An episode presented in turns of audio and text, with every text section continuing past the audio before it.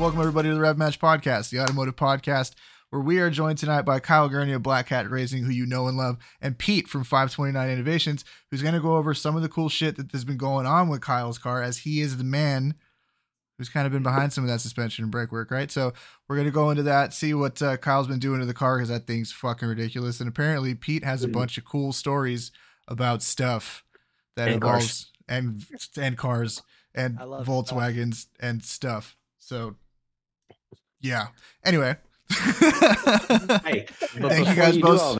Oh yeah. Before you do all that, that's like, true. Subscribe, share this shit. Revmatch.com pod or revmatchpodcast.com. We got our merch. I'm going to get there. I'm sorry. Buy something. Come on, people. Yeah, buy our shit. We have t-shirts. Timmy's wearing one, as is Mike. They have They have super not a GTR because it's super not an officially licensed product, but it's a really nice amalgamation of some kind of Japanese sports car. It's beautiful. It's super not a GTR. Wink, wink, wink, wink. It may be, yeah, it's not super not Mike's fucking GTR. Anyway.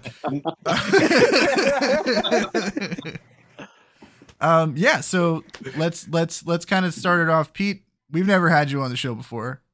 Everybody knows who the fuck the Kyles are, so we don't really need to talk to them. Tell the people who you are. What do you do? I think you're a railroad aficionado. What's going on? and the drink. And drink, yes. What are you drinking? Important stuff. So this is. I was told I have to bring a special drink, and that's what this is. Okay. This is actually water filtered from a Krauss filter that Kyle got me. So, hey. But more importantly, this is my version of a Cesarac. There's a drink smoker over there. Oh, that's tight. Okay. So, yes. Okay. I see you. Like, hold that up. Let's see. Yeah. What the fuck? We got time. Yeah, we do. Nice. Okay. Yeah. Wow. No. I didn't realize we were in the presence of a gentleman, sir. We do not serve your kind here. That puts my shit to shame. I just got the little wood chips and the little funnel. You just light that shit on fire. Like, god damn. I got a Bucky's cup. And Timmy's sitting there like, can that fit over my head? Right. Accurate. Because I've got the same thought, I'm sorry. Timmy's got a box of tissues over there. Yeah. I'm ready. I'm so excited. Yeah. Jesus fucking Christ. We're already off the rails. We've been rolling for like 30 seconds. I love it. It's part of our job. 1 second. And he's gone. And he's gone. Listen, my kid wanted a hug before bed. Okay. Fair enough. That's crucial right there. Yeah, it's important. Hi, dude. Thanks for fucking doxing my kid. I appreciate it, dude. Fucking asshole. Anyway, as I was saying, Pete, we've seen the smoker. How do you smoke them tires, my friend? So I'm an old GM muscle car guy. Okay.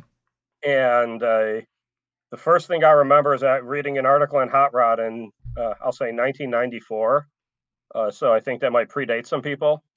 And they had an article called The Junkyard Dog where they featured an Oldsmobile. And that's where my Oldsmobile pick came from. Okay, so let me bring this up for the folks at home. So this is how it started. I'm not going to lie to you, Pete. That's a real pile of shit. Holy crap. Holy fuck. So talk about fucking in a buried field. I brought it up here for a frame. It was from Texas. I live in Wisconsin, and I started taking it apart and said, "Shit, cars don't rust." Okay. And you can see the second picture of what it turned into. Yeah. So that's some shit. Oh, bro. Shit. As this is why Pete's the Godfather. Like, dude. You guys have no idea. Like this, we're gonna open so many stories. You have no idea. Yes. That was in Norwalk. Took second place at Oldsmobile National Event. Jesus Christ. Pisses me off to this day when I think about it. I ran a 10001 on a 10.0 dial, red lighting by 17 thousandths of a second. Oh my God. So I'm going to be honest with you. I got 25% of what that means. I'm not a drag race guy, so I don't know. For anybody that drag races, you know, that's okay. Like a perfect job of sucking. Okay. Great job. Yeah, if you're going to fuck up big, baby. You know what I'm saying? Yeah, that's right. It's a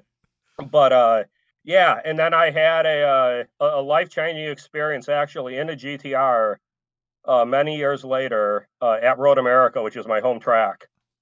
And if there's any SCCA people out there, a buddy of mine that I met at that event, Lawrence Loshak, took me for a ride in an Alpha 7 GTR Road America. Oh, shit. And I came home, my wife looked at me and said, "What happened to you?" Something happened, and I don't know where it came from. The first words out of my mouth were, "It's the most fun I've ever had in a car with my pants on." Fair. I honestly stopped drag racing. Sir, this is a family show. Sir. Well, that's how families are made, isn't it? Hey, and a lot of them are made in the backseat. That's just a mic drop. Okay, so you gave up drag racing. I put drag racing off to the side and said, I really got to start road racing. Picked up an S4. Timmy's got an S4. My life. It met a 7-point buck at 55 miles an hour. Oh. And I started looking, and that was the second deer that car took out. So some people use rifles. I use Audis.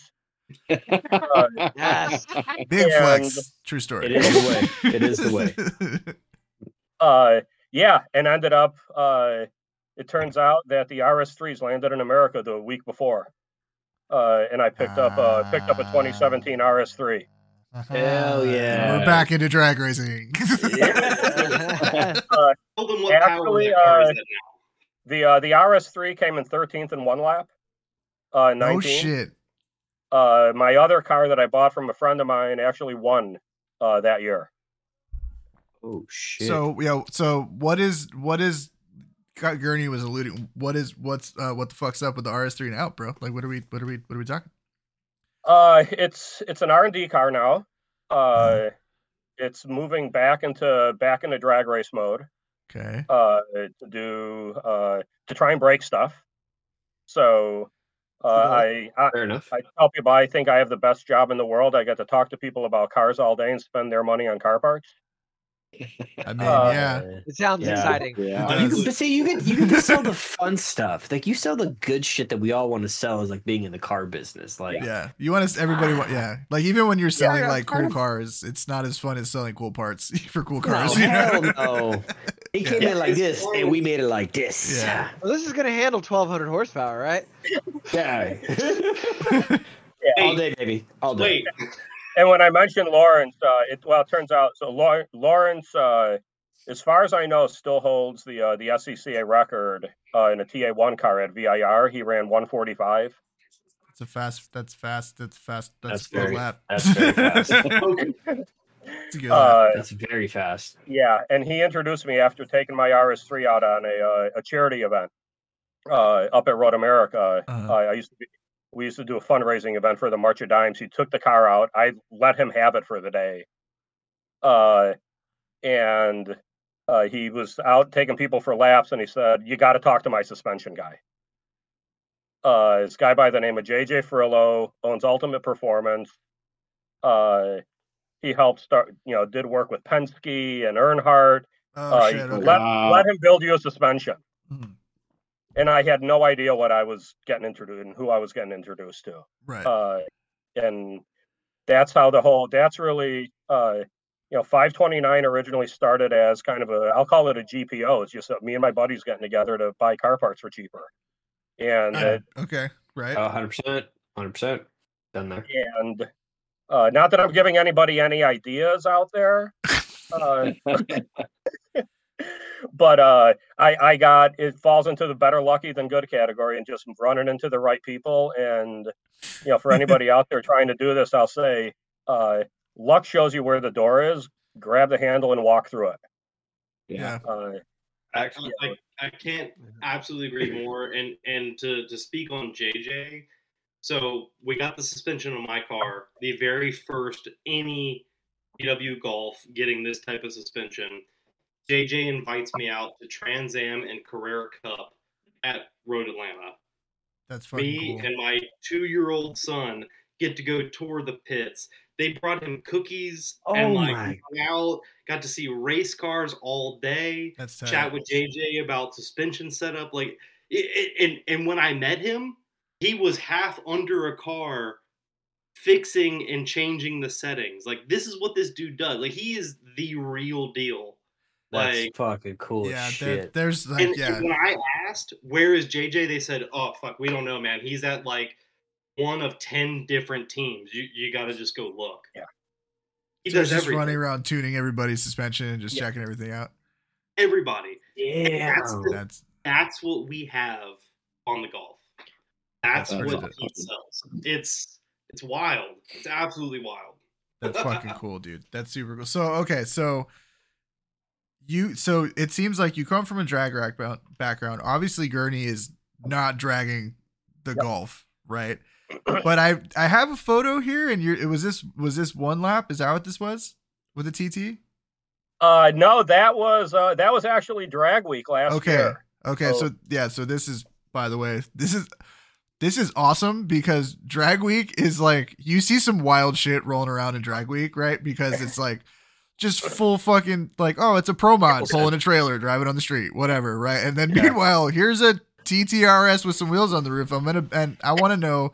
Don't be furtive with me. How fucking fast is that car? So that car, the previous owner, who was a good buddy of mine, he actually set the stock turbo record that held for 2.5 years. It ran 968 with a stock turbo. Jesus. Holy shit! At 142 miles an hour. Jesus. Oh my god! Oh, so he just hooked and was fucking gone. Like he was just flat. Them gears were like, oh, we got this. Yeah, that's just straight up lot. So, Pete, in the parlance of our time, when somebody asks you how fast is something, and your answer is 9-second car, the quick response is fast as fuck, boy, and that's. But yeah, so. That's fucking right. The crazy thing is, and this is I don't know. There's some voodoo witchcraft going on inside that inside the new Daza engines because my RS3, which is completely full weight, all the junk in the trunk, with a hybrid turbo on it, not even a full frame turbo. I had it out the other week, and on a softer launch, it ran 992. What the fuck? What the fuck? Turns out putting half of the suspension is unreal. Like the way it hooks, the way that it works. Yeah. Like that's what everyone overlooks. I want to know what that is because I've seen the shit that you've been doing on your car. It's just when people start talking about half Lambo engines and shit, I gotta know how fast is it because they've never seen a slow one. Like there's no such thing as like a slow Daza car. You know what I mean? When Kyle mentioned suspension, so one of when people started to realize that these were really, really good in a straight line. Micaiah, who I got the TTRS from, his car was at IROS getting built. And he told, he was getting an engine built, getting ready for the next year at one lap, and he told Hank, reach out to Pete because your car doesn't leave like it should. So I got together with Hank. We did a suspension for his blue, for his Aero Blue RS3. The blue RS3, like the big dick RS3? Yeah. And his 60 foot times dropped, ran consistent 127.678 60 foot times, and ended up flicking off his first 7-second pass. That car is so wild to me because it just proves that like there is a right tool for the job. You know what I mean? It's like you can build other shit because like you want to, because you like it better or whatever. But it's like I want to go really fast for like, and for not as little money as possible, but just with like a formulaic approach, right? Like how do I get this done? Like just go buy something with a Daza in it and fucking tune the shit out of it. You know what I mean? Like, yeah. Well, and that's actually my goal of what I'm trying to do and why I kind of brought my RS3 back to, you know, what it's doing is, you know, my target is with, you know, readily available bolt-ons. I want that car to be a 960 car. And it's a quick car. Full weight, not gutting the car. You know, one of my other customers up in Canada, his is a tin can. It's a TTRS, weighs about 2,400 pounds. That car's run. Whoa, he cut that car up. And in that car on a hybrid turbo, again with an off-the-shelf tune, that car ran 860 at 164. What the fuck, Jesus, dude? Sell the GTI right now. No, fuck that. Just Dazza swap it and do the all-wheel drive. Dazza swap it. Fuck it. It'll probably be cheaper at this point. Well, there's a shop back east that does that, right? Like you source a crashed RS3. Isn't that, that Innovative? Yes. Yeah. So that's my folks. So Innovative is the one that helped me develop the surge tank system for my car. Oh, yeah. Oh, awesome! Oh, shit. Alex at Innovative is my dude. He is the one that has helped me with like everything fueling up to this point. Ask him if he wants a Dazza swap a 2-door GTI. He's already done one. 1,000% he does. He's done. They did one, and it was fucking clean as fuck. That's all they do. Like that's literally it. Tommy, I think Tommy Effia had one. He had a super clean 4-door charcoal gray, full interior swap and everything, and like that thing was beautiful. I'm not even gonna lie to you. Fuck all that noise. The Jetta Sport Wagon with the Dazza swap is the move. They did one. It's clean as fuck, and I'm like, dude. The all track or the the all track, whatever. The all track is this. So my wife drives the all track with the Golf R turbo on it. Tight. So I took the turbo off mine, put it on her car, but so she drives like the mini version. I just want to I want a dumped street Dazza all track, just cruise around with like. Stunting on motherfuckers, you know what I'm saying? And like, that'd be sick as fuck. Like, the fenders are huge on that car. Yeah, you can't put 295s. Yeah, yeah. Jesus. So you know, okay, that's what's gonna go on the GTR. Like, so here's a quick aside, just because I've fallen in love with the new Integra Type S. I don't give a fuck. I think that car is awesome. It from the factory runs 265s at all corners. That is bigger than an STI. I did not know that. Yeah. That is a lot of meat, dog. Yeah, some big meat under that motherfucker. That's a lot of meat for a Honda. But how's that compared to like a BMW? Don't like all the Germans usually do that same size. Like, you know, they offset them. Yeah, this is just straight up square, which is because they stagger. My bad. They stagger. That's wild. Yeah, 265 square. That's why. And I was like, that's what's on the STI. That's crazy. 245s come on that thing from the factory. What I have on the card now is 265s. Yeah, that's exactly. Big old meat, bro. That's a big old meat.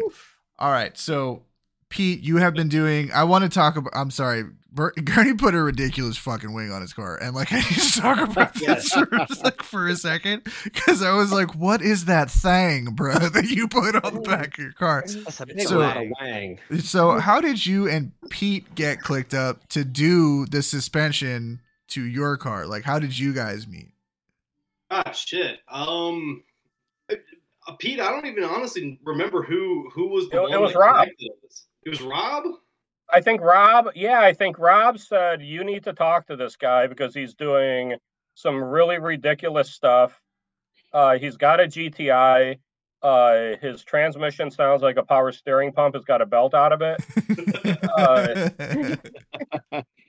I think it must have been Rob. So Rob is one of the other drivers for Pete here that he actually just set the SCCA time attack record at VIR with he ran he won the Max 1 record and then the only cars, and I hate to say this because I know there's a couple Godzilla people out there.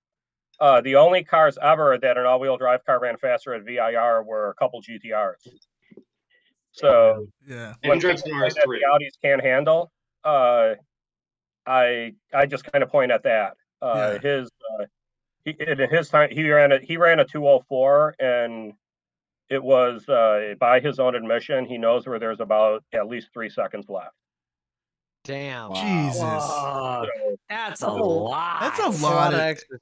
a lot.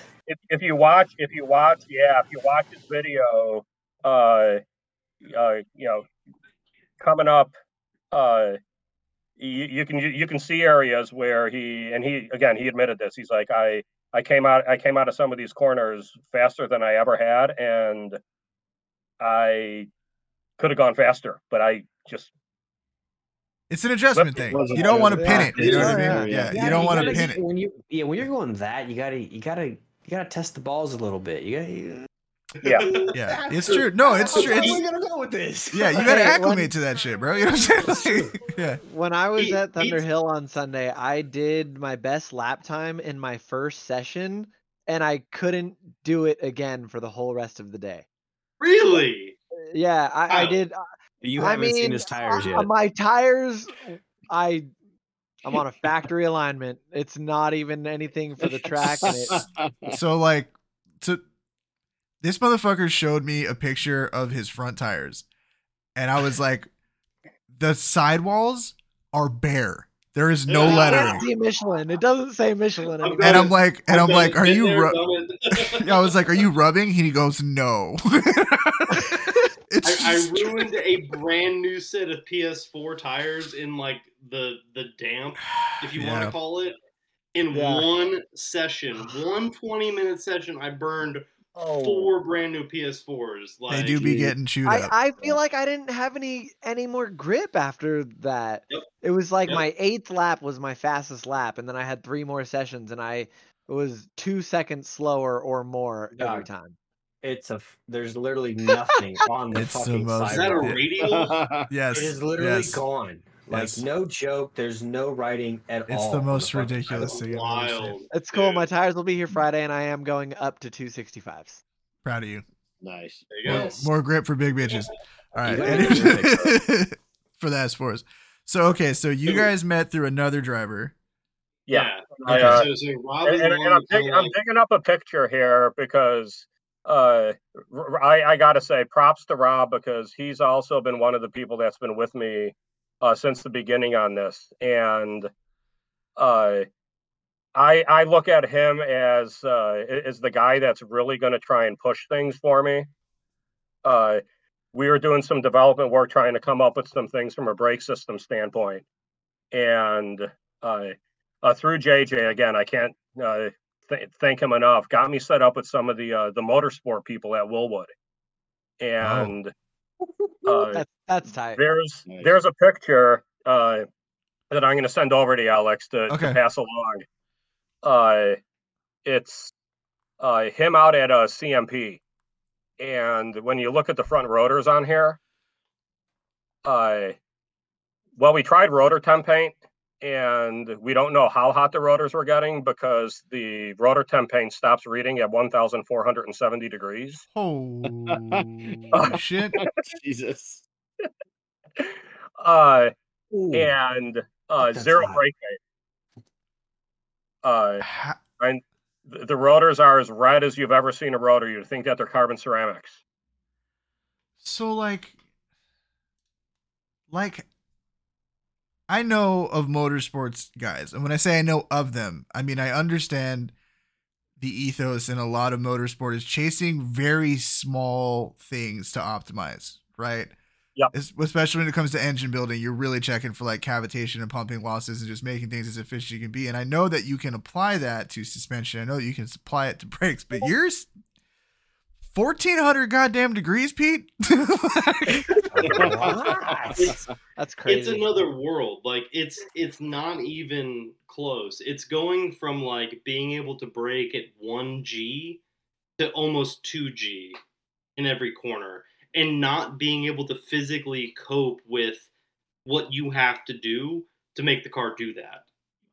And then it wants to do lap after lap after lap. Like I've been using these brakes with Carbotech pads and the same rotors and shit. Like the real testament is Pete gave me test rotors to try, right? Okay. These had been on the TTRS, his TTRS. They've been on the RS3. And then they came to me, and I ran them for almost a full season and got them that red, running Carbotech XP20 pads. I mean, every lap doing almost 2G braking. These things looked spider-webbed cracked like you wouldn't believe, but they were solid.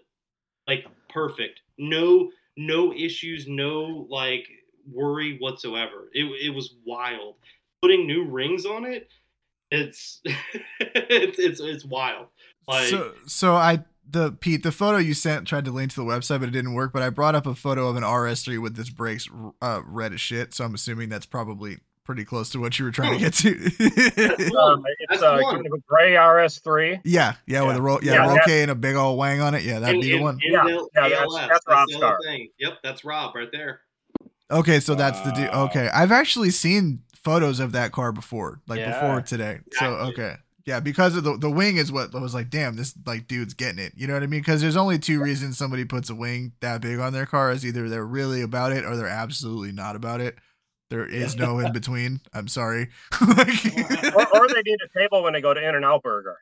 So, it do be convenient though. I'm not gonna lie. Yeah, it is. So okay, my question is, I know. Like, again, we're generalists, you know, we build our own shit. You've seen cars with their brakes that red, and they are fading. Yeah. And they could be running a good pad, a Carbotech or whatever, but they're still fit. So what the fuck do you do to have it do that and still be functional? I don't understand how that works. So the calipers have a pretty unique piston. So... air is a phenomenal insulator. Okay. A small air gap stops a ton of heat from going through. So the way the pistons are designed, there's a little bit of a pedestal, and then the puck that's actually pushing on the pad is off of that pedestal. So you don't have a huge contact area for the heat. Oh shit! Okay. To get through. Wow. I've got pictures of that on my Instagram. If you go back and look, there's like pictures of rebuilding. It's the tiniest little gap. It's this little metal like cylinder that the actual pad pushes against. Yeah, wild. Like there's no heat transfer. Like I have never experienced fade with these brakes. Ever. How far down is this photo, or is it the one on your? It's pretty far.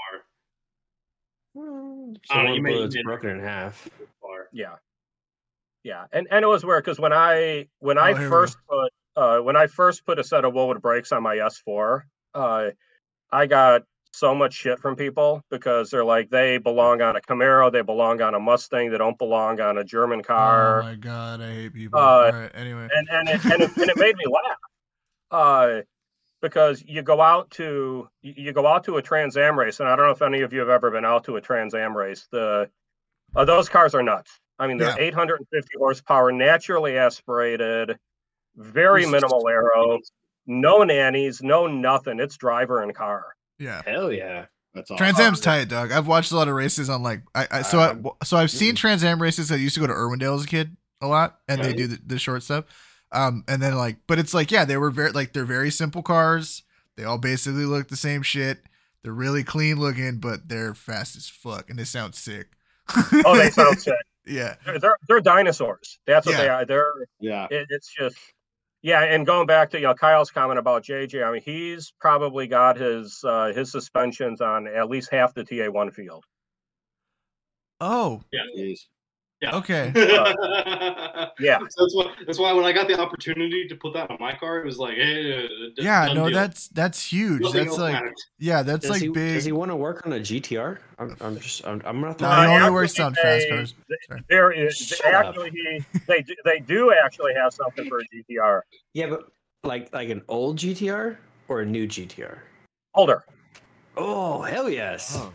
Okay, now I'm interested. Yeah. Yeah. So, but. Yeah, and I mean, we can get into it as deep as you guys want, but it's in the valving, it's in the response, You can take that comment again. I know this is a family show. Soul of Alvin. Alex is over there just trying not to die laughing. Well, Timmy drops the giggity. It was right at the same time. That was like the perfect like rapid fire. Just rapid fire. Dick and fart jokes on the Red Match podcast. Let's go, baby. I love it. I mean the guys that started JRI who makes the internals, they came from Penske. Suspension is legendary shit. And they wanted to deal more with with grassroots stuff, get out of the politics of Penske, and that's really how it started. And it's just down to earth racers that make some really good shit. So my question is, and sounds like it. Yeah, I'm just curious as like an enthusiast. I obviously anticipate an uplift in cost for a suspension of this caliber, right? But like what the setup on Gurney's car, like what does that run? I'm just curious. Probably a couple $100 more than a set of KW Club Sports. That is not a lot of money. Shut the hell up. No. So like 4Gs, maybe 4,500, maybe 5 tops. It's full in plates, everything is about 6. That's not fucking bad, dude. That's not bad at all for full on race car shit. No, for like full on race car shit, that's not bad. Yeah, no. If I had known this at the get go, my entire modding journey would have been beyond so different. Yeah, just put sick fucking suspension and brakes on it and just see how fast I can go. It needs nothing else. Like, that's the thing. Like, once you do the suspension like this, it makes a 3,600-pound car feel like a Miata. You can't do that with anything else. I need that. Yeah, do you do S4 shit? Timmy will literally, like new S4 shit? All of his money. Are you a BA guy, a B9 guy? It's a B9. It's a B9. Let's talk. Yeah.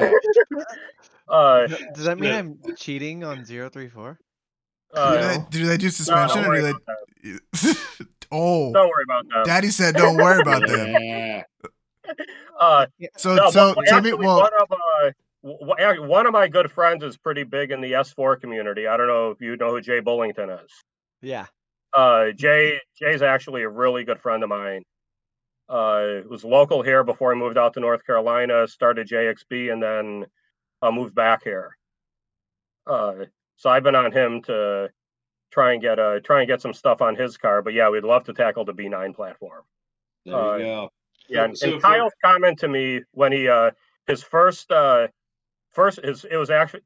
his first session, he called me up and he's like, "What the F did you do to my car?" I'm like, "Oh, no." Like, what happened? He's like, "You made the curbing disappear." I'm like, "What?"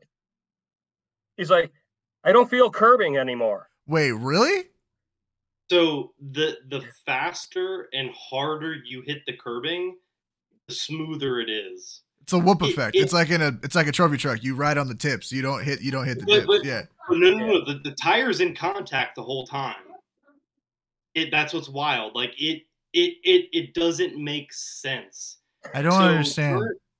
Turn 3 at Road Atlanta, you have to ride the curb. You have to jump this curb. So previously on Bilstein B16, like the top of the line coils that they had, I would hit this curb at 60-ish miles an hour, and I'd pop up on 2 wheels. Yeah, I remember the photos. Significantly pop up on 2 wheels. I'm now doing that same turn at 80 miles an hour, 20 miles an hour faster on Pete's shit, and it's not jumping; it's just riding it. Wow! Like it just goes over it. Like you don't feel it. It doesn't make sense. Like that. That's what I can't share in like a Facebook post to folks is like it's just not there. Like you don't know unless you feel that. So good. that like what happens at high speed, it's just gone. It's just gone. And before Kyle put the arrow on, because we had up the rates a little bit. Yeah. He was only running on 450-pound springs. What the fuck? Yeah. That's the other thing. Every suspension that you see out there today, 700, 900-pound springs, like as stiff as you fucking can get. Yeah. That shows you that it's not a good suspension. Yeah. The best suspension is the lowest spring rate. Yeah. Having the least amount of pressure pushing you back is what you want. You want compliance. You want to be able to be smooth over all the different transitions. This is something I learned from drift cars, because if you look at drift cars, if you put them on a lift, they just droop like a fucking truck, dude. Yep. Like the suspension just sags. Yeah. Because it just you got to keep the rear end on the ground, or it just everything goes as a reticulo, right? So and that's exactly it. Is how do you? So there's a high speed rebound circuit that you can run a really soft spring. So let it take the bump, but let that high speed rebound circuit and let that spring push the tire back down on the ground. Okay. To keep that tire planted. And set that individually from the low speed, which is going to control your body roll, your motion, those types of things. And when JJ told me, here's how we want to set the suspension up, I'm like, no, we need independent compression and rebound. And I'm trying to tell this guy what to do, and he's like, let me just kind of do what I do. Yeah. And let Daddy handle it. Exactly it. Yeah, you don't tell the doctor how to cut you open. That's right. That's and yeah, and I just I don't understand to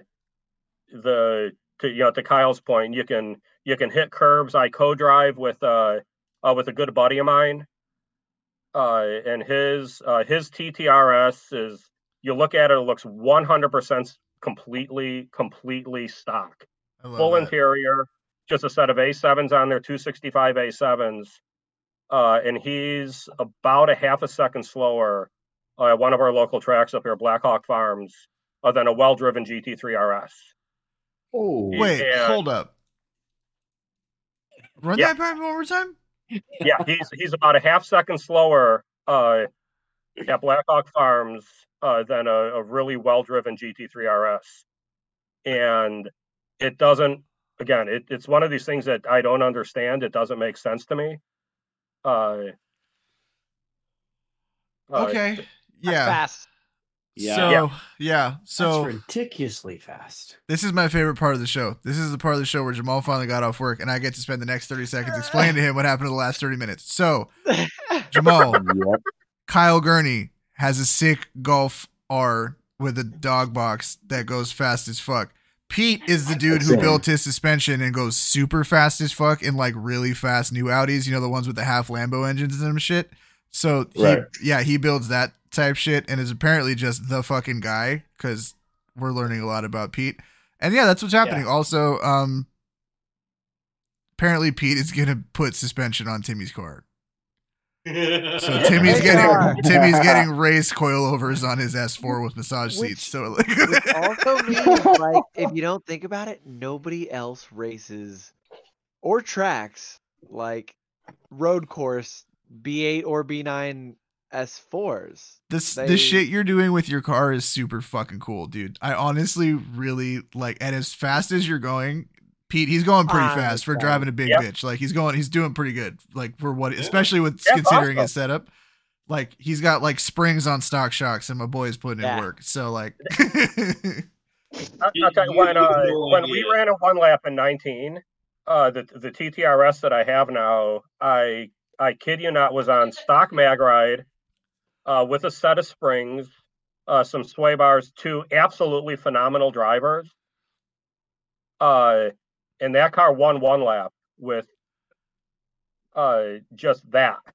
And it was comical when we got back to tire rack and we're sitting there, and Micaiah and Brandon are sitting there in the middle, and there's a GT3 RS next to him and a 911 Turbo S next to him. And all I could think of is the German gods must have been rolling over in their grave, because the national border just got completely screwed up. because the understeering Audi, you know, it shouldn't have been there. And like I said, we came in 13th. Right. Yeah, Andy Hollis came up to us one day and he was just laughing. He's like, guys, he says, I don't understand what these Audis are doing. He's like, everybody's really confused. There, this whole generation of like German cars in general, right? Well, maybe not Mercedes as much because they're doing a lot of weird, funky like electric shit, but like that B58 motor that everybody was super pissed that they put in the Super is apparently a fucking unit, and like everything Audi's doing is like, oh, it'll make 700 horsepower if you like fart on it and like give it a soda in the butthole real quick. Whatever. It's just like, you know what I mean? It's like, what are you guys doing over there? People complained about that Supra motor so hard when it came out. Like, yeah, it's not a Supra. I'm not buying that shit. It's not a Supra. It's a BMW, bro. It's a BMW. A 1,000 horsepower later, nobody gives a shit. Yeah, exactly. Turbo and some injectors and shit. Like, that's really hard to do. Yeah, no, it's really not. Except that you bought a BMW Supra and it'll be fast and look great. Yeah, who gives a shit? Like, just move on. That's all that matters. Yeah, they are fast on track. Oh Lord. Yeah, they're great. It doesn't look like a BMW where they stole the front end off of a Beaver. Yeah, right.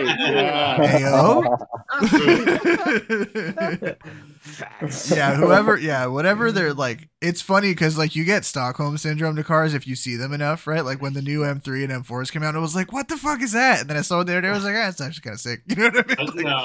Like, but it's not. No, they have an interesting design language over there. So the new M2, right? The new M2. Nope, we're not going to talk. Nope. If you all guys remember back to like the very first podcast, like getting the M2 from my mom, like why it mattered so fucking much. Like, yes, hell yes. I've been looking so much forward to the M2, and they released that boxy piece of shit. They dropped it. So bad. It's also fucking huge. I saw one in person. Yeah. It is enormous now, like for what it's supposed to be, right? Which was like the last save your BMW car, and it's like, oh, you just ruined it. Do you know what I mean? Like, just done. Yeah. I showed a picture to my wife, and her response was probably, she's like, no. And it was a costume designer that did the Stormtrooper design that did the back end of that car. Are you serious? I mean. That's what I think. Okay, so you said that everything he said has been so true, and like when he was like, you can tell me anything at this point, I would believe you. Yeah,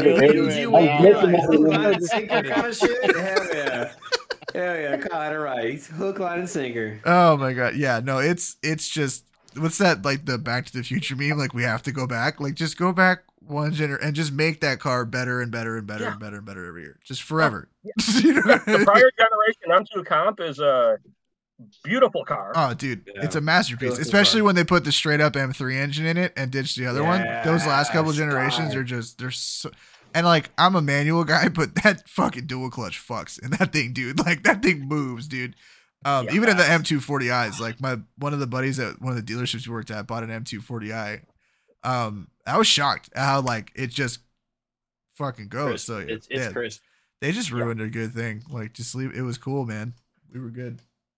Yeah. But okay. So, can we talk about the wing, Kyle? Yeah. Let's do it. I knew it would come up. I like. You put the splitter on first, dude. Have you seen this wing, Jamal? I'm gonna put it up on the stream. Yeah. Okay. Show this shit. Let the people see. So absolute, dude. Bro. This is like I got big. Like, do you remember Christian Rado with the Tom Attack TC? Do you remember that thing where you had the front wing, like the first front wing in Time Attack history? Fuck. I don't know why I got those vibes when I saw that thing. So how did that happen? So basically, Brian of Yeti Racecraft, who is the designer of the wing, he has his own Time Attack business. Basically, designs stuff for like really cool high horsepower like BMWs that do Time Attack for global Time Attack, grid life, like all this shit, race everywhere. Coda is like kind of like the main home track for most of his folks. But yeah, he designs all the stuff. I linked him up with CJM. So Chris of CJM, I'm sure some of you guys know him. He makes some fantastic parts. So Chris actually designed the front splitter and then partnered with Brian to basically do all the CFD work as far as how does the splitter feed the rear wing? How do we do the end plates? Kind of what are the buffet plates on the back of the wing? And just how the whole system works together. So they were the first kind of group that said, like, we're on board to make a full system. Because at this point, it was everyone had, like, either a wing or a splitter and nothing in between. There was no kind of, like, joining of the system. Right. So these dudes were the one that said, like, hey, like, let's get together and let's make, like, a full system for the car. So the way it's designed right now is the car should make about 800 pounds of downforce. Holy shit. Together. Dude. Yeah. At 120 miles an hour at, I think it's 8 degrees of angle of attack on the rear wing. Yeah, so they can pile a package. Yeah, that's that. Yeah. So you at eight degrees, you still have a pretty high top speed. Like you're not giving up all the beans for the down. So that's shit, that's setting 3. I have all the way up to setting 5. Setting 5 is like the short maximum. Course, yeah. So, right. So now that I'm doing, I'll be instructing at AMP. So AMP is kind of like the smaller Atlanta track. Still high power cars go there. It's a lot of carousels, a lot of like turning high speed corners where. Okay. Like you're turning for a good like 30 seconds, but you're accelerating the whole time. Yeah, it's wild. Like you have 3 of them on the course. It's really cool. But a lot of drivers fucking lateral grip, baby. Yeah, let's do it. Yeah, they can't cope with it. So this car is able to go flat out in 5th gear through 2 of those corners with no issue. And it's the suspension. And it's the wing and splitter, like all that of it together. It feels so sick. Oh my god, dude, you were fucking moving. Just fucking lying. I think it was 3 weeks ago. I had an event at AMP that I was instructing at. Had one of the new students come out. He drives a GTI, mildly modded, you know, stage 2, the typical thing you see on everything Facebook, right? Same shit. Yeah, exactly. So bring him out. Say, hey, you need to come out. You need to do Jayzilla track days. If you guys ever have any ability to do Jayzilla, do it. Jayzilla is the best like track day community there is. But brought him out, first timer. He had an instructor that had like I think it was like a 13 STI. So did lead follow for a bunch for him, and then I was like, come ride with me. Let me show you what like the max of what your car can do. So this dude was running 2:05 laps. I showed him what a 135 felt like. Fuck you. Holy shit. Good gosh. Wow. Why did you do that to him? Oh, you're right. You literally scumbagged him in one lap in your fucking R. Like that is ridiculous. No. It's even worse than that. Kyle looked over the urinal stall and went, nice dick, kid. And then let me show you what one really looks like. Fucking whipped it around. The absolute best part of this day is so I'm an instructor for this group, and I'm like, you know, deal with the corner workers and everything. One of the corner workers comes over about midday and he's like, you just fucking recorded the highest top speed that we've seen here in the past year on the front straight. What'd you get? 141. That's a fucking on the front straight of AMP. And if you look at it, the only way to look it up. AMP is raceway? To start accelerating on the back corner the whole way. No car can just go flat on the front straight because it's so short. You have to start back at the turn. It's in Atlanta, right? Atlanta. Yeah. Atlanta. So that's Atlanta. Okay. I'm trying to look up the track layout. That's what the suspension does. It's stupid. Yeah. If you can bring up AMP, you can Atlanta Motorsports Park, right? Mm-hmm. Yep. That's the one. Motorsport. I can't type. Park layout. Okay. And like everyone that rides in the car that does this, like as you're doing that type of turn, accelerating, they're all kind of like just grabbing on, trying to figure out like, you know, why am I not just flying off the side of the track? It's so wild. Out of turn one through the straight, right? Is that what you're talking about? So no, it's coming up to turn one. Oh, okay. I understand. Oh yeah, you're giving it the fucking dick from down here, from like all the way at the back beginning of the carousel. That's going from fourth to fifth. Most cars are third, maybe holding third, going to fourth, maybe as they hit the front straight. No, so, it's going from fourth to fifth, and then just wide open. In the tight section, you're coming out into fifth, wide, flat. If you look at the past two videos that I made 14 and 15, you're doing that? Yeah. No, look them up. So the past two videos I have on my YouTube have videos of Pete's brakes doing this. So what's speed through 12? I'm curious as to like how like fast this ramps up. It back up. It's over 100. Yeah, it's 12. Get fucked. Are you serious? Yeah, and I'm catching like Alfa Mera Julia, like the Quattro Alpha Quadrifoglio, that thing. So I've got two videos out of this exact track, and it's the first time bringing this car there, and it's doing that shit. What? And it's on stock turbo. Fuck. Damn, that's. And it's outrunning 911s on this track. It's outrunning wild. ZR1s. ZR1s? What gen ZR1?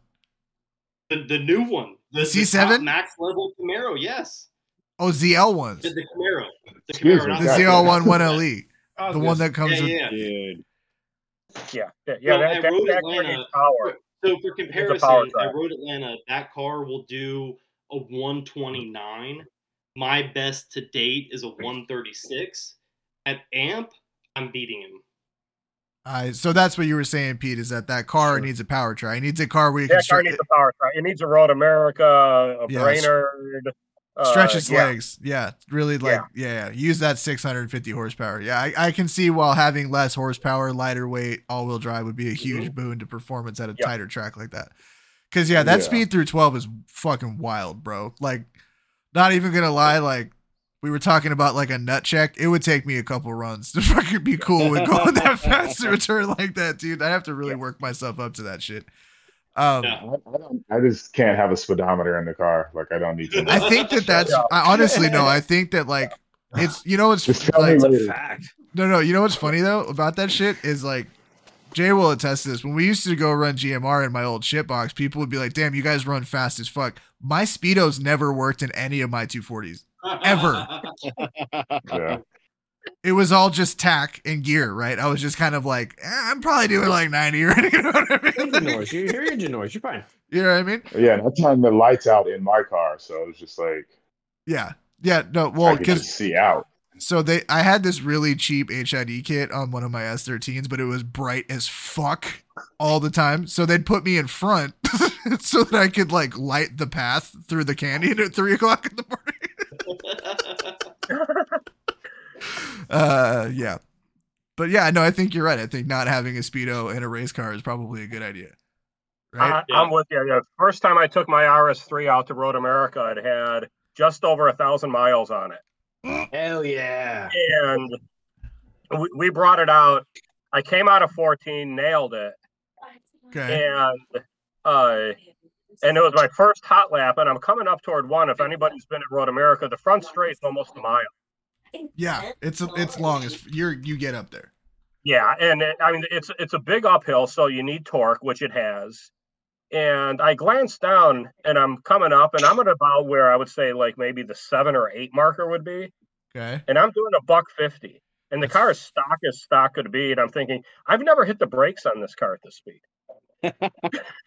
That's like a bad time to have that as like to kind of figure that out. Yeah, like so. So let's just. Why is there a tractor doing donuts? Okay, so what turn were you at? So okay, you're talking about here, which is a very long. So you're going from 1 to 14 at how fast, and you don't realize you've never hit your brakes that fast? Can we run that back one more time? From 14 to 1, and right. At about the 7 marker, and I'm doing a $150 in the car's stock. So Damn. Yep. And I'm saying shit. I really hope you weren't on the right side of the lane when you figured that out. You gotta be on the left. You better be on the left side. At the 7 marker, and I'm the wrong fucking side of this racetrack, going way too fast. When I mentioned earlier that the buddy of mine, Lawrence, took it out, he was actually, and again, basic suspension, just springs on the car, off the shelf tune. He was running with Ryan Eversley, who was running factory NSX. New or old? New. Yeah. Okay. New. And like NSX race car? Yeah, like Ryan Eversley, he was in the factory NSX car. Oh. And nice. I the MQB platform is gross. It's sick. Yeah. Yeah. It's dumb. It doesn't need much, and it's a hoop. Dude, you know how I know that platform was broken is when I started seeing dudes fuck with Atlases, because it's still technically an MQB, and like they're doing wild shit with Atlases, and I'm like, what are we? And like we all know what SQ5s can do, right? They're fucking ridiculous. Yeah. So I'm just like, what are we doing here? Like everything's a big GTI, right? Just different sizes of GTI. Oh, yeah. And, one's got a 5-cylinder. It's like, what the fuck? Do you make our GTI for what's that? And parts for Tiguan's, you know what I'm just saying? Yeah. Throwing out there. Yeah. Yeah, it's just interchangeable. Yeah. Anything that works on the golf platform will work on the Tiguan platform. Yeah, right. Which I've seen. And don't fucking tell me that, because I'm gonna go down a goddamn rabbit hole that I don't want to go fucking goddamn down. Dual clutch, dude. Shut up. We're not spending more money. Everybody's talking at once. Right, Pete, I want to know what Pete was saying, because Pete's gonna drop some fucking. I was out looking at a couple different things, and I was out on the TTE website. Okay. And they've got a dual turbo upgrade for the 4-liter to get 1,050 horsepower in your S8. Ha. Hell yeah. That'd be fun. Yo, okay. No, but like, hold up. I'm with Pete on this one, because I love a shit fast big sedan. Like, I love a shit. Like, you don't even know, dog. Like, that shit. Big old daddy power, like, it doesn't turn, but who gives a shit? You know what I'm saying? Bro, do that in the RS6. It's a special place in my heart. Panamera Turbo S, that big wagon, like, dude, I'm F90 M5 all the way. Like, what's the Carbotech, whatever Dinan's new company is, that shit where it's like, it'll run E95 and fucking it'll run 100 octane. Just put whatever gas you want in it, the car will figure it out. It makes 1,000 horsepower. Fucking run it. I'm like, give me that shit. So hold on. Add mobility to the most. Yeah. BMW M5 CS, right? Yeah. I went and did the race school for BMW M School in South Carolina.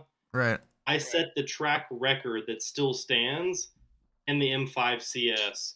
That was a 2019. Yeah. Damn. My name's on the fucking wall. When that's you go there. Yeah. That's tell me that whipping a big old fucking car isn't sick. It is the most amazing car I've ever driven. There is no car that beats the M5 CS, like, bar none. It's stupid, because like, the big car shouldn't go like that. Like, it shouldn't. It doesn't. Like, exactly. That's why I love what Timmy's doing. GT3 RS at Road Atlanta. I've driven the 911 Turbo, Road Atlanta, M3s, everything. Nothing comes close to the M5. It's so cool. It's just a stupid car. When you turn, the fucking seats inflate where like you're turning against. The active bolsters. God, it's so sick. It's like you have a removable race seat. Like it boggles my the AC turns on in the steering wheel when it senses you're going fast to keep your hands cool. Like, right. So your hands don't. Yeah. So your hands don't slip on the leather steering wheel. Yeah. No. Just wait till that shit breaks outside of warranty, and you have to pay to fix that. Yeah. Wait, what is that? There's that. I had a CL65 and I took it out. That was the first car I ever ran at Road America. If I ever bought another Mercedes home, my wife would leave me. That car wouldn't go more than 2 months without braking. Yeah. But it was a hoop. I mean, 740 foot-pounds of torque at 1,800 RPM. Yeah. In my living room. Yeah. That's what it was like. It was like cruising down in my recliner. Yep. With heated and air-conditioned seats and... It was just... They're so fucking... Dude, shit-fast luxury sedans are just the coolest fuck. I don't give a fuck what anybody says. Like, I'm sorry. Yeah. I'm totally like, I love purist cars. I love analog. I love all that. But if I can get my balls tickled with a fucking Harman Kardon stereo and my asshole getting fucking air-conditioned and do like fucking 170 miles an hour with my hair on fire... I'm going to do that. You know what I'm saying? The new Cadillac CTS-V, like that's... Dude, those Black Wings, those new CTS... Oh, yes, sir. Yeah. You got to get the wagon version, though. Oh, you gotta, 100%. Yeah. 100% with you. 100%. Listen, we need... The world needs... The fact that we're not getting the new M3 Touring, ugly face and all... Yeah. Hurts me. Like, everything is better as a wagon. Bring us the RS3 Sport back. That thing is so sick. I mean, it's the baby god car. Like the RS6 is the god car. Yeah. At least for me. Yeah. No, I'm with you. When absolutely. I was just like, come on now. Like, listen, there's big wagon love in this podcast. There's big wagon love. Yeah, we love some wagons. Wagons are slept on. 2-door wagons, 4-door wagon. Fucking give me all of them. I love them. Give me a fuck. Give me some. I want some cargo space with my shit. We got some wagon people here. Yeah. What you got? Yeah. You got some heat, Pete? Give me that heat, Pete. We're gonna dig something up here and send it over. It's gonna go to Alex because that's send it. I can bring it up. We're good. I finally figured out how to instantly look at pictures from Discord. We're evolving. Look at us. Nice. Right? Wow, look at this technology. We got it. Right, we have the technology. So I mentioned this to Gurney because he was in the chat as I was making the final touch-ups, Pete, but I built a brand new computer 48 hours ago, and then last night at midnight realized that I had none of the shit set up for this podcast today. So I spent 2 hours directly after work today unfucking that entire situation so that we could be here with you. So... I put in a 14-hour work day today, basically is what I'm saying. Goddamn. But it's okay, man, because I want Pete to be my dad. Is that weird? No. A little bit. No, dude, we got the same hair. Yeah. We got the hairstyle going, man. Yeah, man, dude. It's listen. Baldness is a brotherhood. All right. You guys don't fucking get it. I don't want to. That's fair, man. I don't want to get there, but if I get there, I'm shaving. I don't give a shit. I'll admit it. Nah. Yeah. For anybody that's still making it this far, don't forget to like and subscribe. Yeah, dude. Not only the Revnat podcast, but Black Cat Racing as well. You know what? You want to know something crazy? I'll see your shirt. You want to know something crazy about this, Timmy? You're like, oh, who else you listen? Guess how deep we are into this podcast right now? Get deep. Hour and 6 minutes. Wow. Yeah.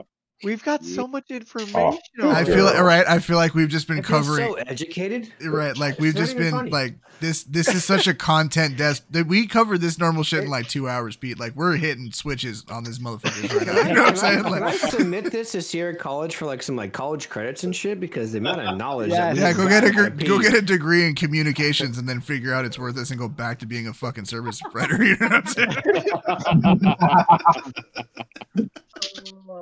Oh, fuck. I could probably teach the classic communications. Isn't right. It's fucking useless. All right. So while you're sending that photo, Pete, Gurney had mentioned something about drive shafts for 1,000 horsepower Audis. And I'm just curious what that looks like. Well, it's a big piece of metal. It's long. It goes from front to back. Yes. You just described a basic drive shaft. Thank you for that illustration, Pete. I appreciate it. Oh, good. No, what we this is pretty common on just the platform in general. The front of the drive shafts tends to break pretty typically because on the on the Daza cars, on the five cylinders, the way the downpipe goes over, they couldn't put a Guibo up in front. Oh, yeah. Okay. So everyone doesn't know Guibo is like a rubber donut. The rubber flex disc. Yeah, basically it gives you some play in the driveline. Yep. Yeah. Yeah, so they ended up having to go to a constant velocity joint up there, and the way the metal wraps around, it's not great. It gets super thin. Yeah. You launch your cars hard, and you break the front. Yeah. It just snaps. Right, so you end up with a front wheel drive car. Yeah, I got a customer out in Cyprus over by Greece. They've gone through 6 drive shafts in their car at $2,500 a crack. Jesus. What? And I don't know about you guys, but when my program's doing that to me, after 2, I'm going to be looking at what I'm doing. Yeah. And, I mean, in the traditional things, I mean, wheel hop, things like that, it just breaks shit. Yeah. Right, bro. Yeah. So do you see that? Do you see that more in drag racing then, where you're hard launching consistently? Yeah. Okay, for sure. So yeah. It's hard. It's drag racing, or people doing runs out in the streets of Mexico.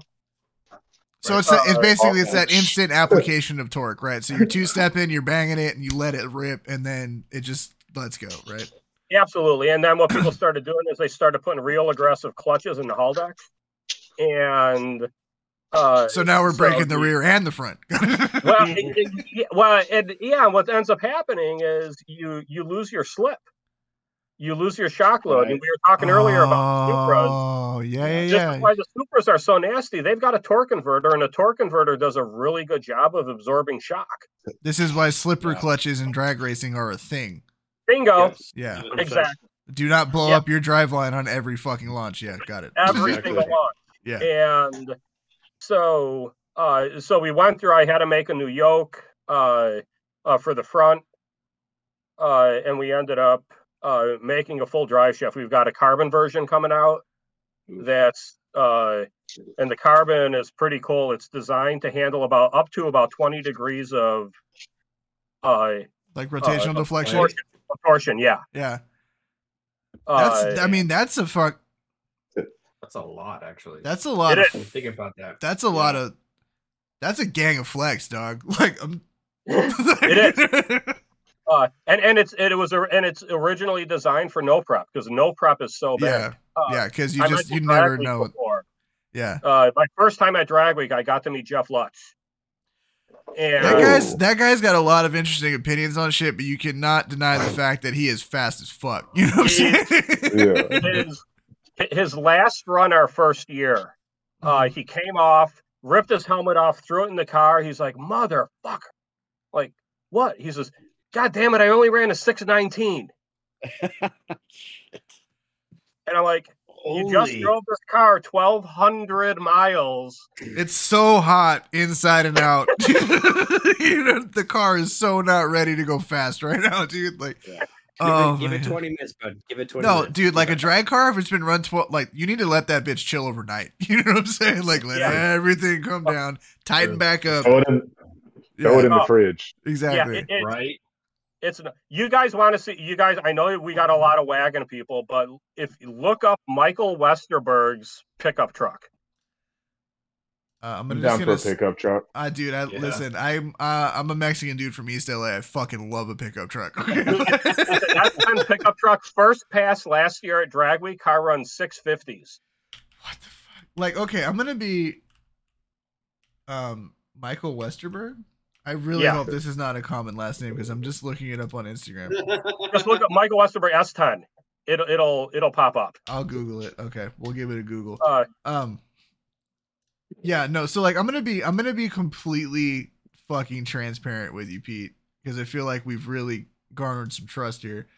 I'm not like a huge drag race guy, right? Like I appreciate the fact that going fast as fuck is cool, because I like going fast as fuck.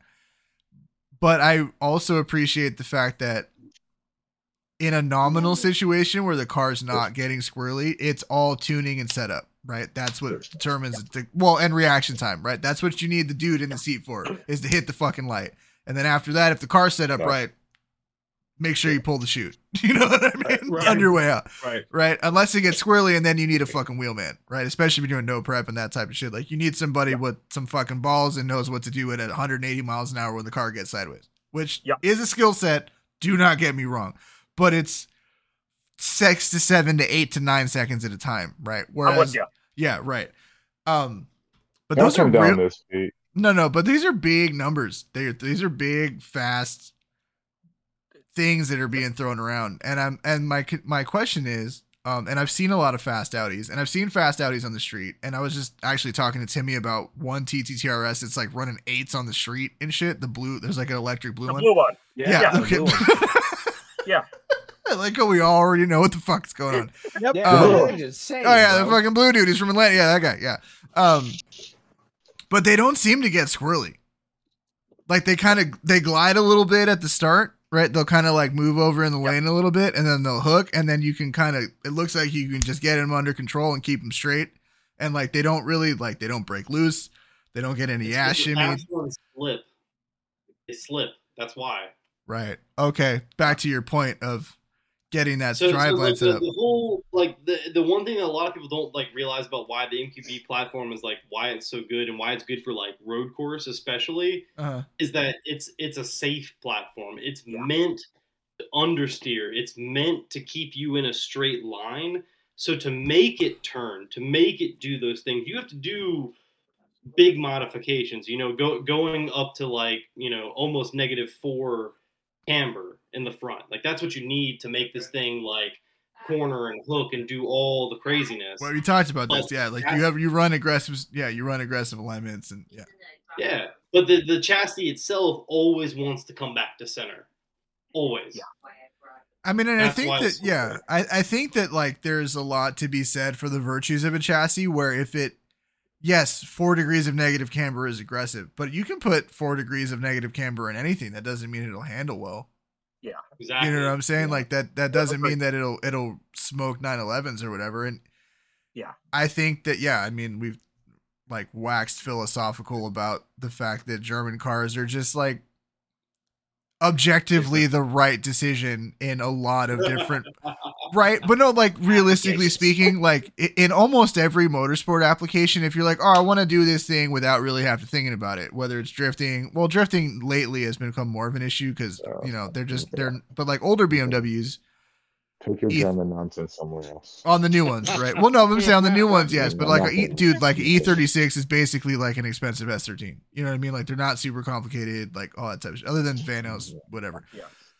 But in any other type of modern motorsport, oh, I want to run decently quick lap times and then drive it home, or I want to drag and run good times and drive it home, or whatever. It's like, dude, if you want to not worry about it, buy a German car.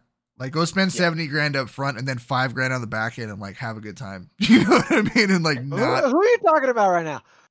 Literally you. You are the dude. Yeah. You are the guy. Like, you have not spent more than $5,000 on your S4. Yeah. Well, and this is actually the big dilemma. My wheels. Okay, my wheels. Oh, did you ceramic coat them though? They're for tracking. Damn, this man just smoked the whole detail community in one tweet. But no, this is actually a big, with a lot of the customers that I support, we're looking at this, and we're all car people. We all want the next shiny thing, and we're looking at this thing, where the hell do we go next? Yeah. Because these things are so capable. The biggest gripe that I heard, and you know, my buddy Jeff Jeske that I talked about with the white, you know, it's a plain white TTRS that's almost running where a GT3 RS is. It's like, I know this car's fast. It's solid. I drive it an hour and a half to the track. I run, and then I drive it back home. But it's boring. I told him, so if you want excitement, get a Viper. Yeah. But this is a great point. This is like, and I try to have this conversation with people about like, I play a lot of games and play a lot of video games and shit. And there's always like the best loadout, the optimal loadout or whatever. And it's like, yes, there is always objectively the best tool for the job. It is always the least fun. You know what I mean? Like, there's you lose when you get to that knife edge precision, you lose character, and character is what engages you with the car. This is why I don't really like new GTRs. They're surgical, right? They're just. Well, I don't even play with the good shit. Yeah, exactly. No right. Yeah, no, when I play racing games, I don't use the good shit. When I play any kind of game, I use fucking bonkers stupid shit because it's not as fun, right? See, that's a great segue because I just shot him a picture of his friend's wagon. Oh my God. Have you ever seen a photo that warms your heart and your balls at the same time? Because that's what. Because that is it. That is it. Just that a big old Oldsmobile wagon, ass up, ass down, trying face to get the kids up. To school. Yeah, exactly, bro. Just literally on the bumper. It's literally it's so. If they got the picture a split second later, both rear tires would have been off the ground as it leveled itself out. Wow! They're like, geez. Wow. Look at how the rear tires are unloaded. The car's about to.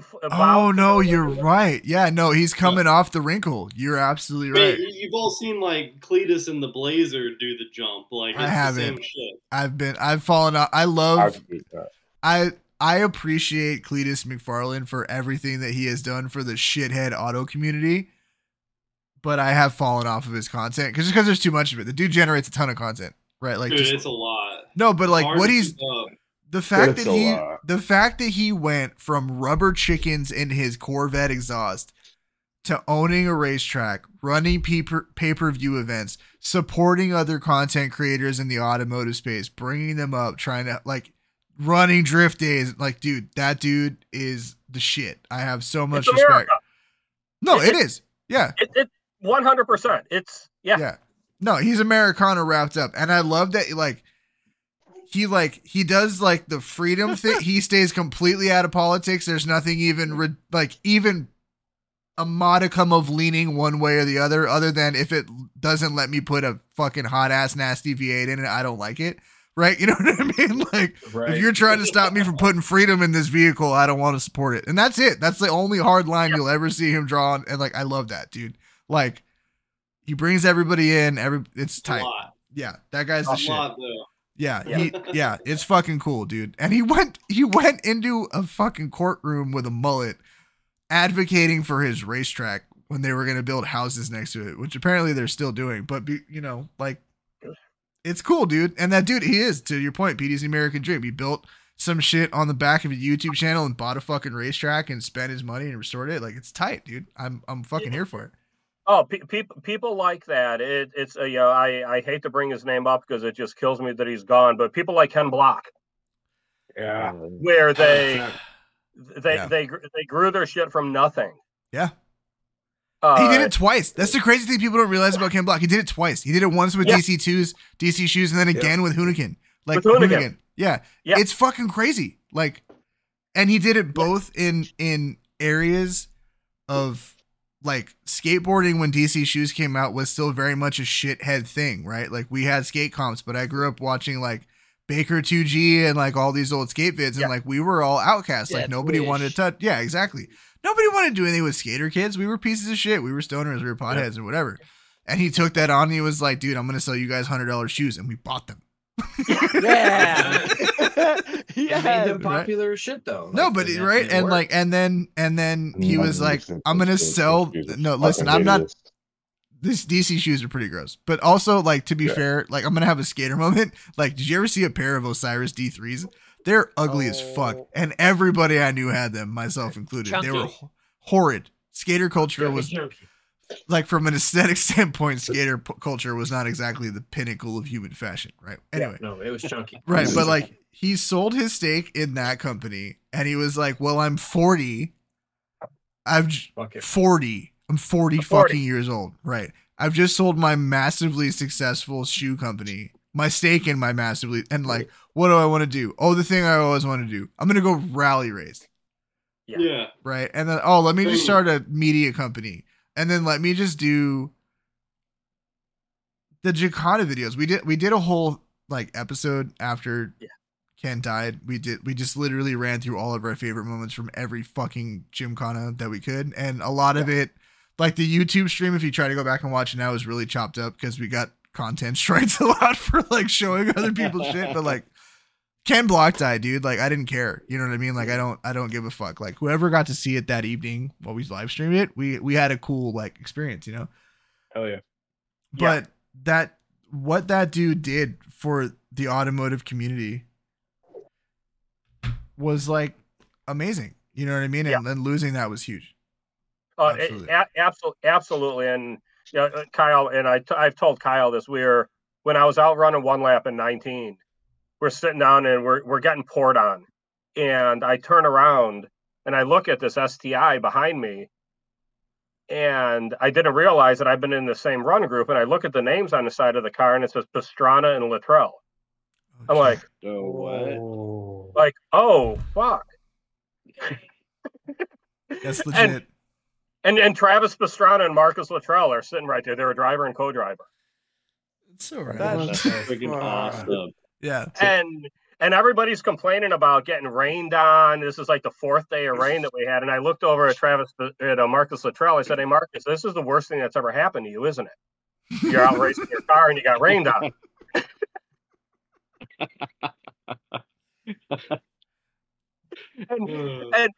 And he laughed. He's like, you know, he says, "We are getting ready to go up to run at Road America," and I had never driven the track before. Mm. So one of the guys we reached out to, and they put a post on the local SCCA forum that's, you know, two drivers need to get on a simulator because the guy's never driven Road America before. Anybody have a sim that we can hop on? We're going to be rolling through late at night. So somebody replies saying, yeah. They didn't say who they were. So they get up near Kohler, Wisconsin. They pull up to this house. Mom answers the door, and she's got some coffee and everything. And there's like a 14-year-old kid opens the door, and there's Travis Pastrana sitting right there. What the fuck? so they bring them down, and Travis and Marcus Littrell was going to drive. So they're sitting there jamming on the kid's simulator. And I can't imagine. I'm 14 years old. I'm going to go to school the next day. Oh my! So gosh. Fucking cool, dude. Rally drivers are just a different breed, though. Like, they're gonna be like the king of the schoolyard now. Yeah, for sure. My house, 100%. But to your point, rally drivers, they don't have a loose screw. It's gone. Yeah. So like, there's all those stories about. So there's that X Games where Colin McRae rolled the STI, right? Mm-hmm. And there's stories from everybody who was around there that's. You can like, when it rolled, as it was rolling, you can hear him put it into first gear. Yeah. Before it even hits the ground. Like he's like, I'm upside down, throw it into first. And the second the wheels are on the ground, he's out. You know what I'm saying? Yeah. It's like, what the fuck is wrong with you? The co-drivers are the ones that are absolutely nuts. Real talk. No control. Yeah. No control. That's some faith right control. There, man. Oh, we're gonna roll. All right, we're gonna roll. Let's go. And they're just out barking. They're barking off the next corner. And again, they've got no control over everything that's going on. They know exactly where everything is, and they can hold their lunch down. I don't get that. I hate right seat. I hate right seat so much. I've ridden in canyons, dude. Okay, Jay, I rode right seat with Zach one time, and I was like, nope, never doing this again. Like, no, I don't even know. And doing that for newbies is like a whole nother world. Yeah. Whole nother world. You're like, better man than I, dog. You have to be the ultimate cheerleader. Like if you don't pump up their confidence and keep them like stable, dude, it gets wild quick. Like real quick. I never even thought about that. Like you're like, cause like, yeah, if you let them get super anxious and stressed out, like you could die.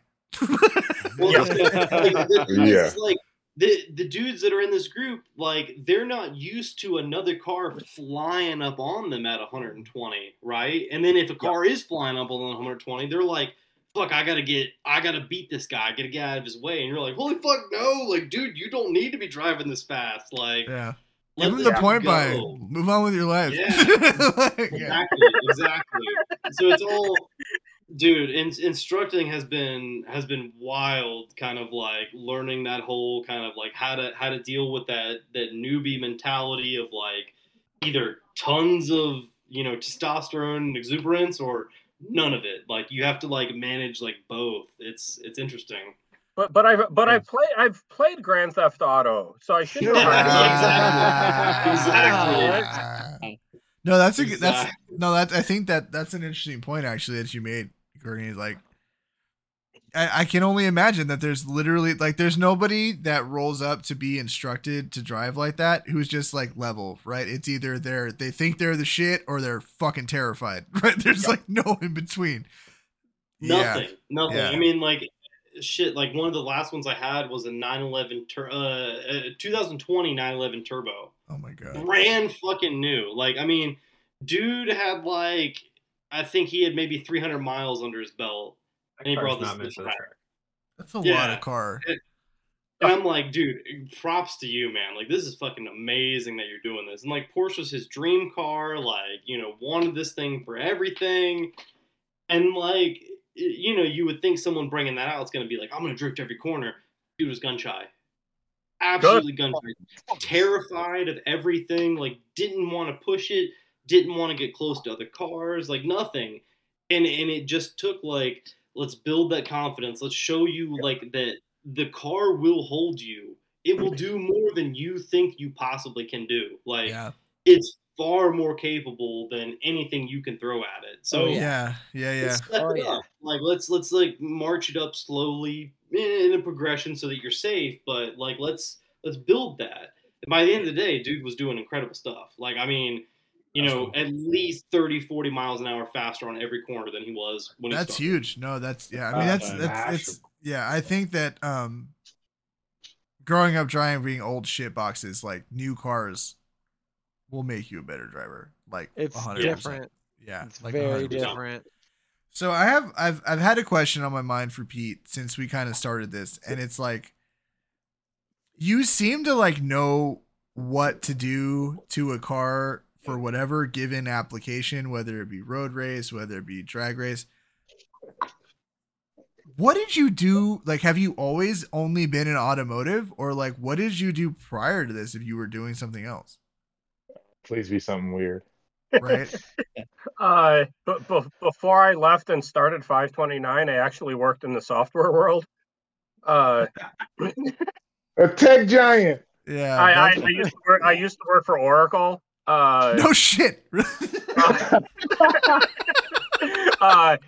no, I go back to one of the things I mentioned. I think it may have been before we started. Oh. Uh-oh. When Hot Rod Magazine that I picked up in the library in high school for the Junkyard Dog, and I've just always loved cars. So I've always tinkered with them. I've always played with them. I've always tried just pushing the limits behind things. And I just see this a lot where there's so much stuff that comes out here in our community that I look at and say, what problem does this solve? Yeah. And there's so much stuff out there that you look at and say, I see PCV delete kits and catch cans coming out for cars that don't have PCV issues and oil blowby issues. Yeah. And we've all seen. Hey, by the way, Alex, the stream has. Yeah, frozen. I know the stream went down. I got a notification. We are recording live. Like this is still working. Like we can have a podcast. Even it's on attempt number 7, trying to reconnect. I think it's on Twitch's side. I don't think it's on our side. Yeah. All right. Okay. So if it, just. But yeah, it's to me. Let's do something that actually solves the problem. And that's just something that's always driven me is I like fixing things. Okay, yeah, I can get that. And I guess if I were to sum it up, it's that is how do you fix something that's broke and don't try and copy something that's out there. You know, it was brought up about 034. I've got my differences with some of the things that they do. Uh-oh. But I'll say this. Their spring kits for the MQB platform are solid. And it's like, you know what? You want to run them? That's what was on the TTRS that I owned when it won One Lap of America. If you're looking for something like that, buy it. Yeah. It works. So I'm not going to go in and try and copy that. Just to put it out there. I know. I was just going to say okay. Cause Timmy, I want to ask what your beefs are, but hold up. I'm Timmy, not going to go. Right. Timmy just got sponsored by 034. As of Sunday. Yeah. So I don't want to fuck up. No. Timmy, just so you know, a lady I used to work with, she knows, she's known Javad forever. And I've talked to Javad a long time. They make some really, really good stuff. And they're also not making race suspension. They're not doing race stuff. Yeah. Right. So, okay, if I'm trying to race the B9, I've got their toe arms on mine. The solid Heim joint toe arms. Yeah. They're fantastic. Yeah. But when there's 40 people out making the same thing, spend your money doing something that's value added for something else, as opposed to trying to. And this is not on 034, but this is just in general in the industry. So many people are out trying to just copy what's going on as opposed to trying to solve a problem. I feel like you're specifically targeting Megan Racing right now.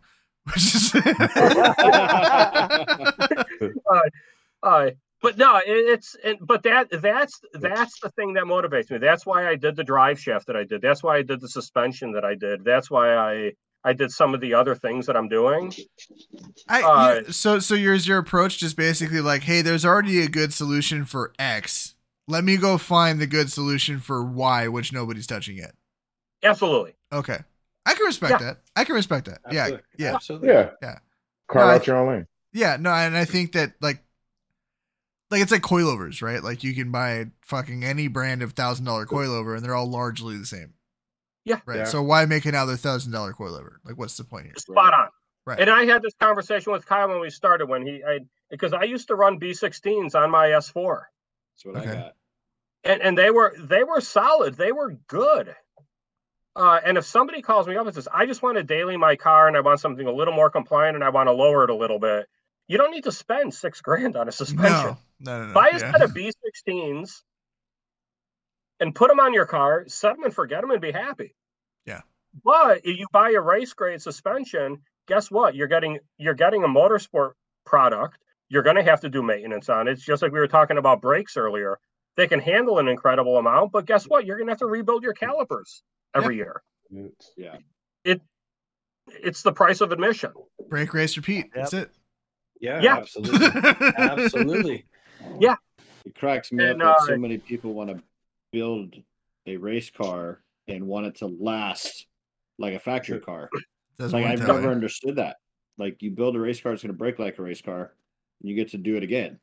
I think that a lot of people say they want a race car when what they want is a sick street car. And you can build a fast, reliable street car that will be close to OEM levels of longevity without going crazy. But if you want a race car, to your point and everybody's point, you have fucking race car problems. Yeah. There's no way around it. So for instance, we're talking about how quick some of the really fast Dazos can be. And I try and tell people you're going to go out and build 1,100 horsepower, 1,200 horsepower 5-cylinder. Would you go out and expect to build a 2,000 horsepower Fox body Mustang have it last for 25,000 miles? No. Guess what? Your 1,000 horsepower Daza is, if you drive it every day and go out there and beat the tar out of it, you're probably going to have to tear it apart every year and freshen some things up. Yeah. There's a level, right? There's with any platform, there's always this platform can do this pretty reliably. Right. And with STIs, it's 400 horsepower. With newer muscle cars, it's 600 or 700, maybe even 8, depending on the platform, right? Slap a blower on a new Camaro SS, it'll make 800 horsepower. You can drive it to work. It doesn't give a fuck. You know what I mean? Yep. You can put E85 on a 200 RS3, it'll make 700, and it doesn't care. Whatever, right? Yep. Right. But if you want to do big dick shit, you're gonna have big dick problems. You know what I mean? You're buying special pants. You know what I mean? Absolutely, And when I hear, well, my builder didn't tell me that, I'm sorry for raining on your parade, but sorry. That's on you. That's on the consumer, right? Spot on. Yeah. It's buyer beware. Yes. It's I want to run my car to 9,000 RPM day in, day out, but I want to do it on the factory valve springs on my Daza with the factory valves. Yeah, so, yeah. Just like, I've exploded the factory oil cooler on the car. I've broken the factory fuel tank on the car. What? Like, show me someone else has broken a fuel tank. I was just going to say how. Thinking about that, I was like, how did you break a fuel tank? But like, have you met Kyle? Which one? Because they both are notorious for this shit. Yeah. Breaking fuel tanks. No, just breaking shit in general. Breaking shit that doesn't get broken normally. Yeah. Yeah. I mean, literally at this point, I have paint pen in my initials on every bolt on this car. Bar none. Every fucking bolt. That's just good maintenance, Kyle. I don't know what you're talking about. It's because I've broken so much shit and had to replace it. Is it just like a timestamp? It was like, when the last time did this fuck up? Yeah. And then like I get tired of like writing the date, so it's just like a bigger paint mark. I just change the color. Red. That's exactly what Kyle what month was blue? What year was blue? Oh, it was 2020. I had to pull the drive shaft for like the fucking fifth time now, and like that's on these cars, that's a big deal, because if you manipulate the drive shaft wrong in any way, it separates and breaks and you can't repair it. Like, you have to buy a whole new one. Like, they suck. It's awful. But like, can I ask, because like MQBs are not the only platform that runs a Haldex system. It's so not like, the Haldex. Is it just their implementation? No, what it is the center of the drive shaft. Okay. There's a CV joint in the middle, and if you overextend it when you're bending it, I know we got a bunch of people with interesting minds here, so I'm going to say you pop your balls out. You pop the balls out, and then the balls pop out of the CV joint. And they got pills for that. I couldn't help myself. The problem is Audi never gave the blue pill prescription. Lols. Okay. So is there no carrier bearing for that CV? Is it just floating? That's shit. They're floating balls in there, and like it only has like an inch of movement. Yeah. Or like, you know, a typical CV joint, you'd have like maybe 2 inches or so. So this has like no movement whatsoever. So you do that, everything pops out. As soon as it's out, you're done. Yeah, but I'm saying like there's nothing supporting that CV joint. It's just there. It's just there. It's in the middle. So you have a center support in the drive shaft, right? That there's as the front portion of the drive shaft comes out, you got a center support. And then you have a CV joint sitting over here. So the shaft going into the center support is, and if you overextend the CV joint, the balls come out of the race. Yeah. And it pains me, because you asked about drive shafts earlier. I've had shops reach out to me where somebody's come in and they've never worked on an Audi. They go to install a downpipe and you have to pull the drive shaft off. And the shop owner calls me up and said, I just broke the drive shaft. Oh, no, bro. And like I said, the drive shafts are $2,000 to $2,500. I'm like, oh, I feel for you, dude. You just ate a drive shaft on a $500 downpipe install job. Yeah. Oh, that hurts.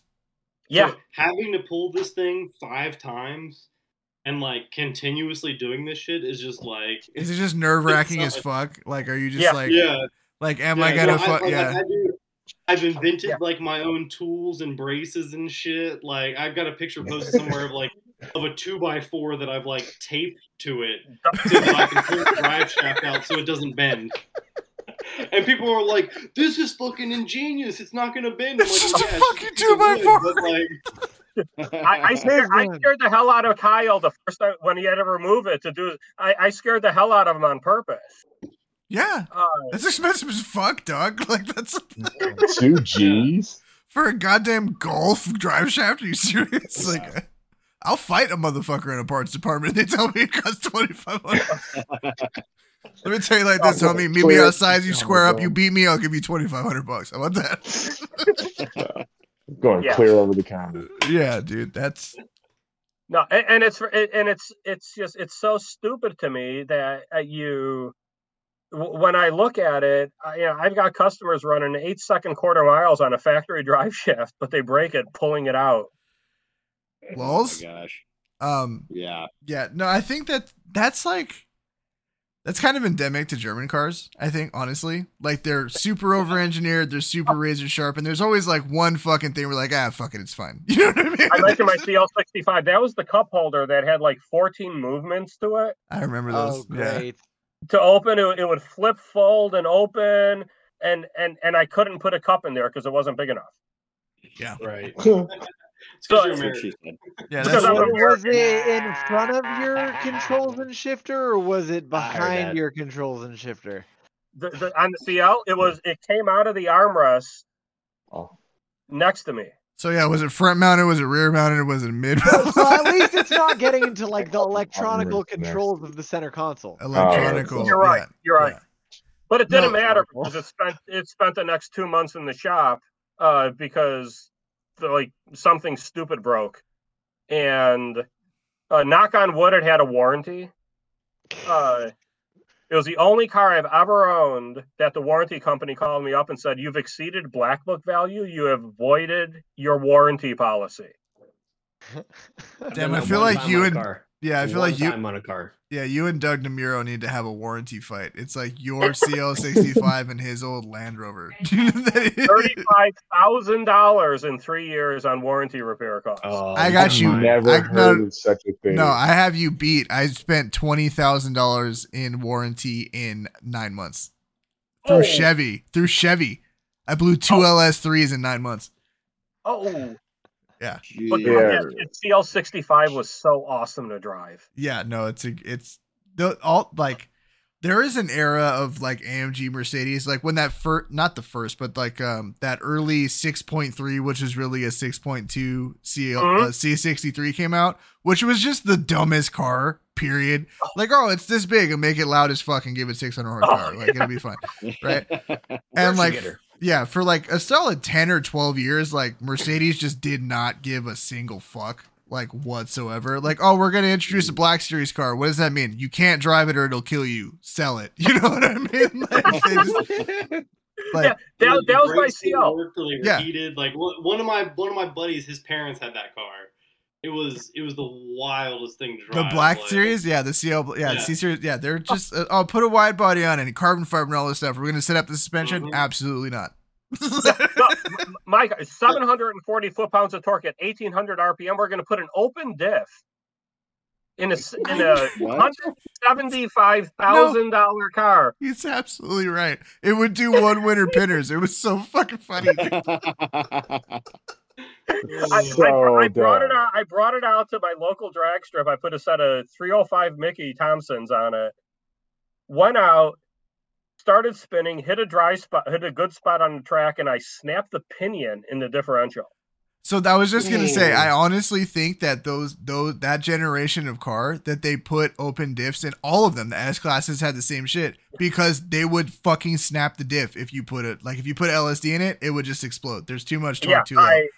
You can get an LSD in the SL, but the CL in the CL and the S you couldn't. So I called the warranty company. I said, "What happened?" I said, "Well, I went to accelerate and I was passing a truck and the differential broke." And that was 100% true. There was a taco truck next to me at the drag strip with a twin turbo V8 fucking spraying, clearing his spray as we lined up. And I was passing the truck at the drag strip. And I kid you not. So they went in, they looked at it, and they called me up and they said, "Well, we found traces of VHT on the car." I'm like, "What? I would never." I said, "What do you mean?" No, you're quite. No, you already narked yourself out. The question is like, "What's that?" Yeah. What is that? I don't know what you're talking about.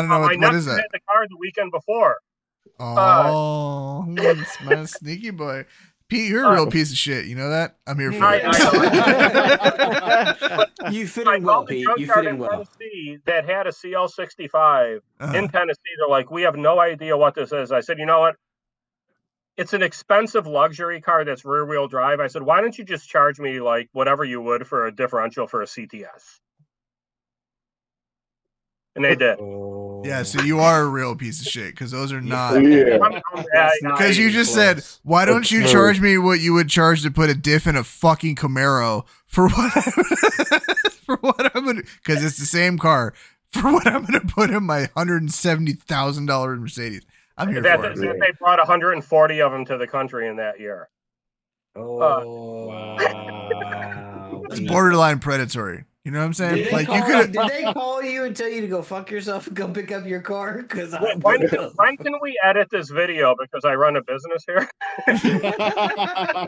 Oh, did I not mention the fact? Look, so editing this video means that I add an intro and an outro, and I make sure it runs smooth, and I ship it. So none of this shit is getting cut out.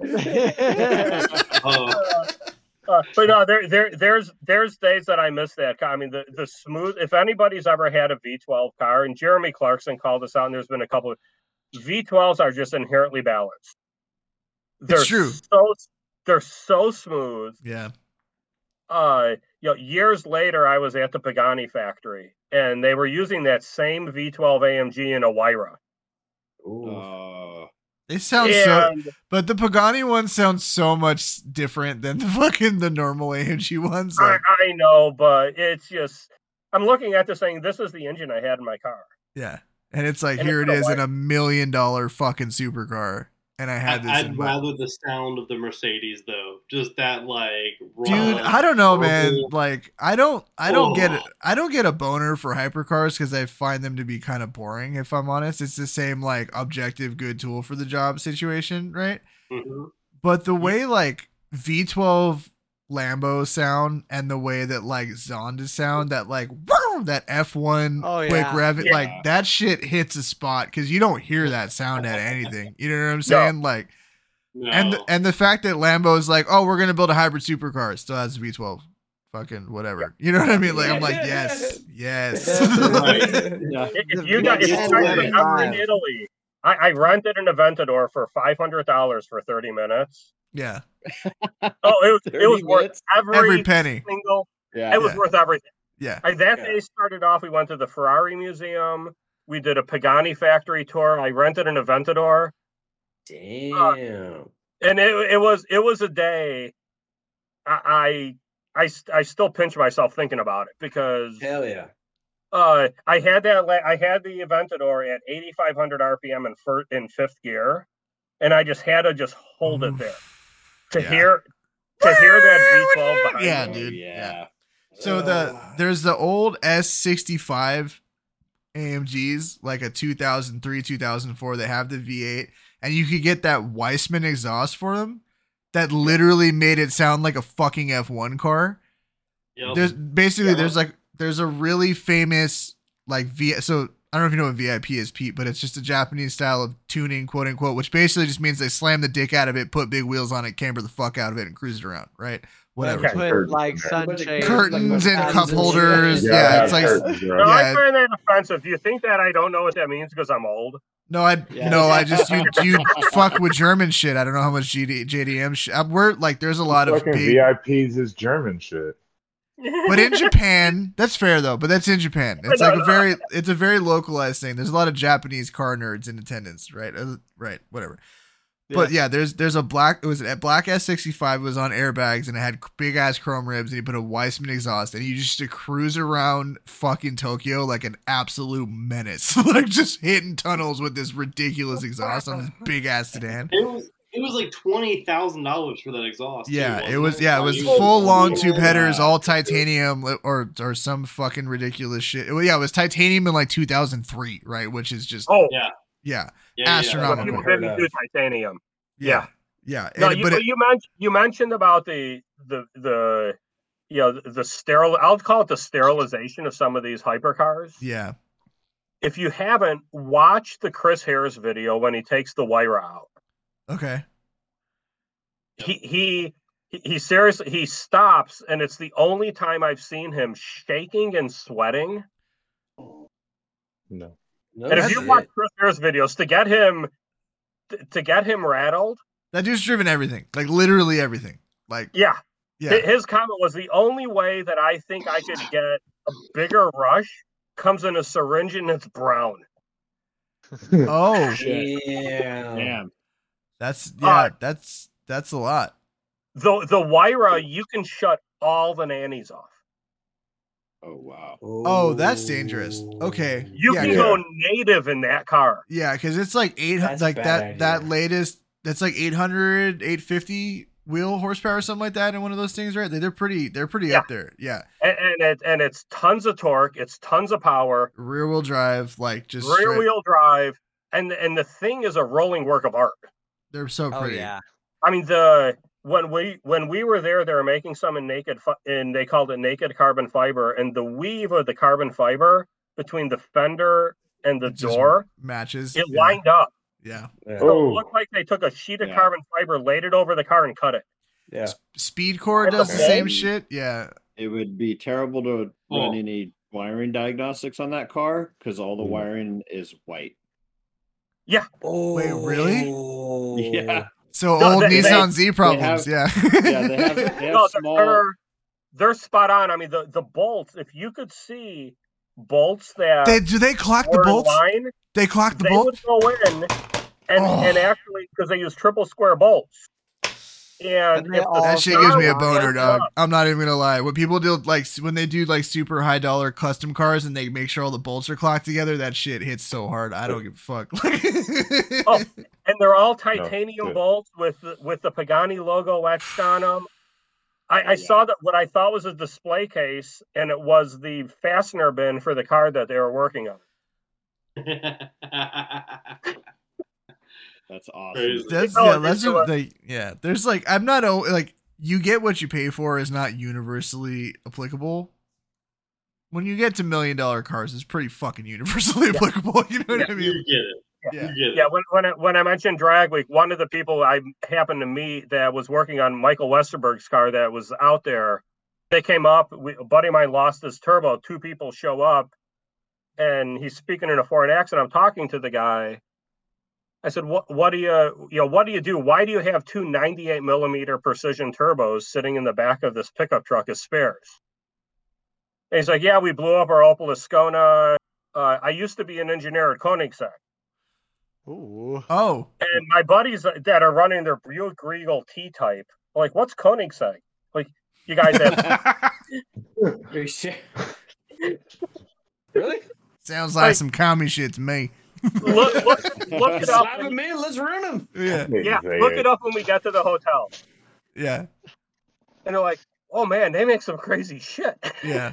Ever heard of a Yesco? Yeah, dude. Christian, I was just gonna say that like hypercars are weird, right? Because like you have your quote unquote like factory hypercars, which are like, you know, the Audis and the Lambos and the Ferraris, and then you have Bugatti, which I like.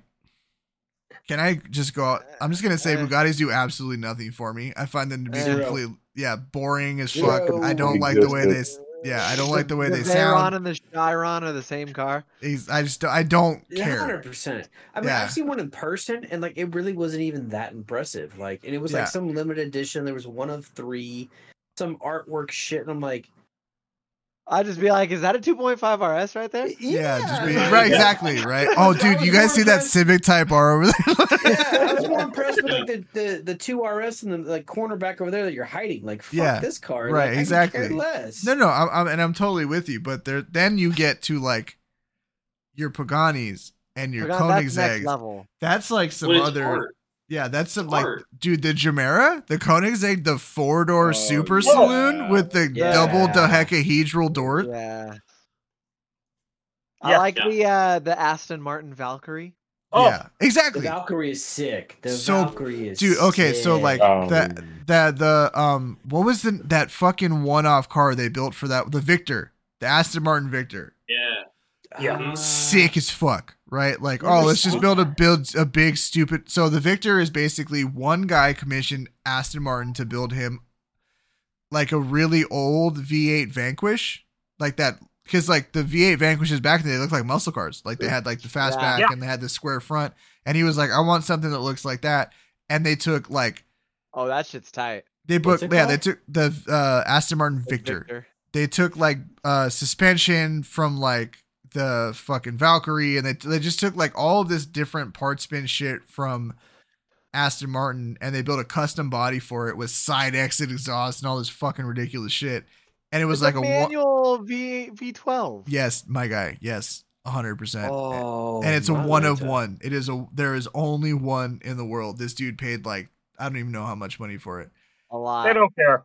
They don't care. Yeah. That is fucking cool, right? Like that's fucking sick. Wow. Like if you're a super fucking rich dude and you're like go to Ferrari, like make me a dope ass muscle car. You know what I mean? It's like yeah. You imagine like yeah, just shit. I mean that's just all the money in the world, but. Yeah, and that's when I drove the Aventador, I told to me that's like strapping yourself to Thor's hammer. Yeah. By design, and that's the thing that I really appreciate about Lambo is they don't care about being civil. Yeah, no, they all kind of want to kill you, and that's what makes me. Cool. Oh, totally. Yeah. Totally. I mean, it was and when you talk about these cars like the SVJ. It's like, oh yeah, it's like we're gonna go in and make stupid dumber.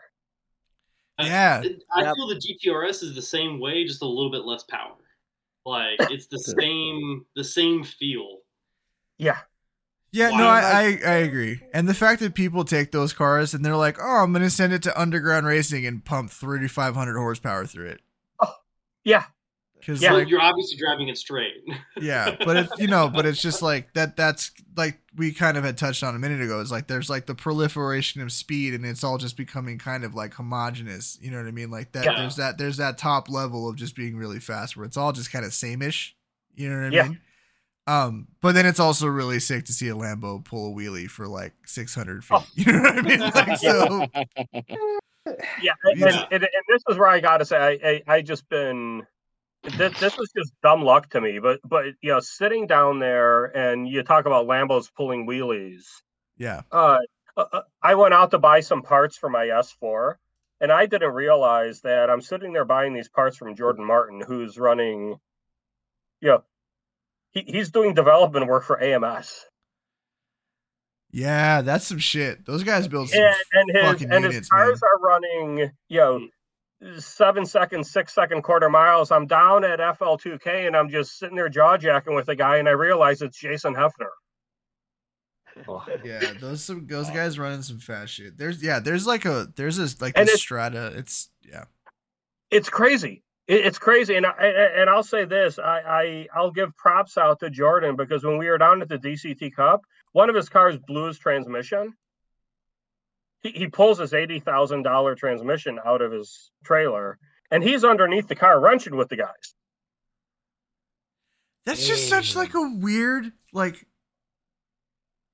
it's such a crazy like, just to think about the fact that there's dudes swapping $80,000 transmissions at a drag strip, like LS dudes straps swap 4L60s. You know what I'm saying? Like, oh, dude.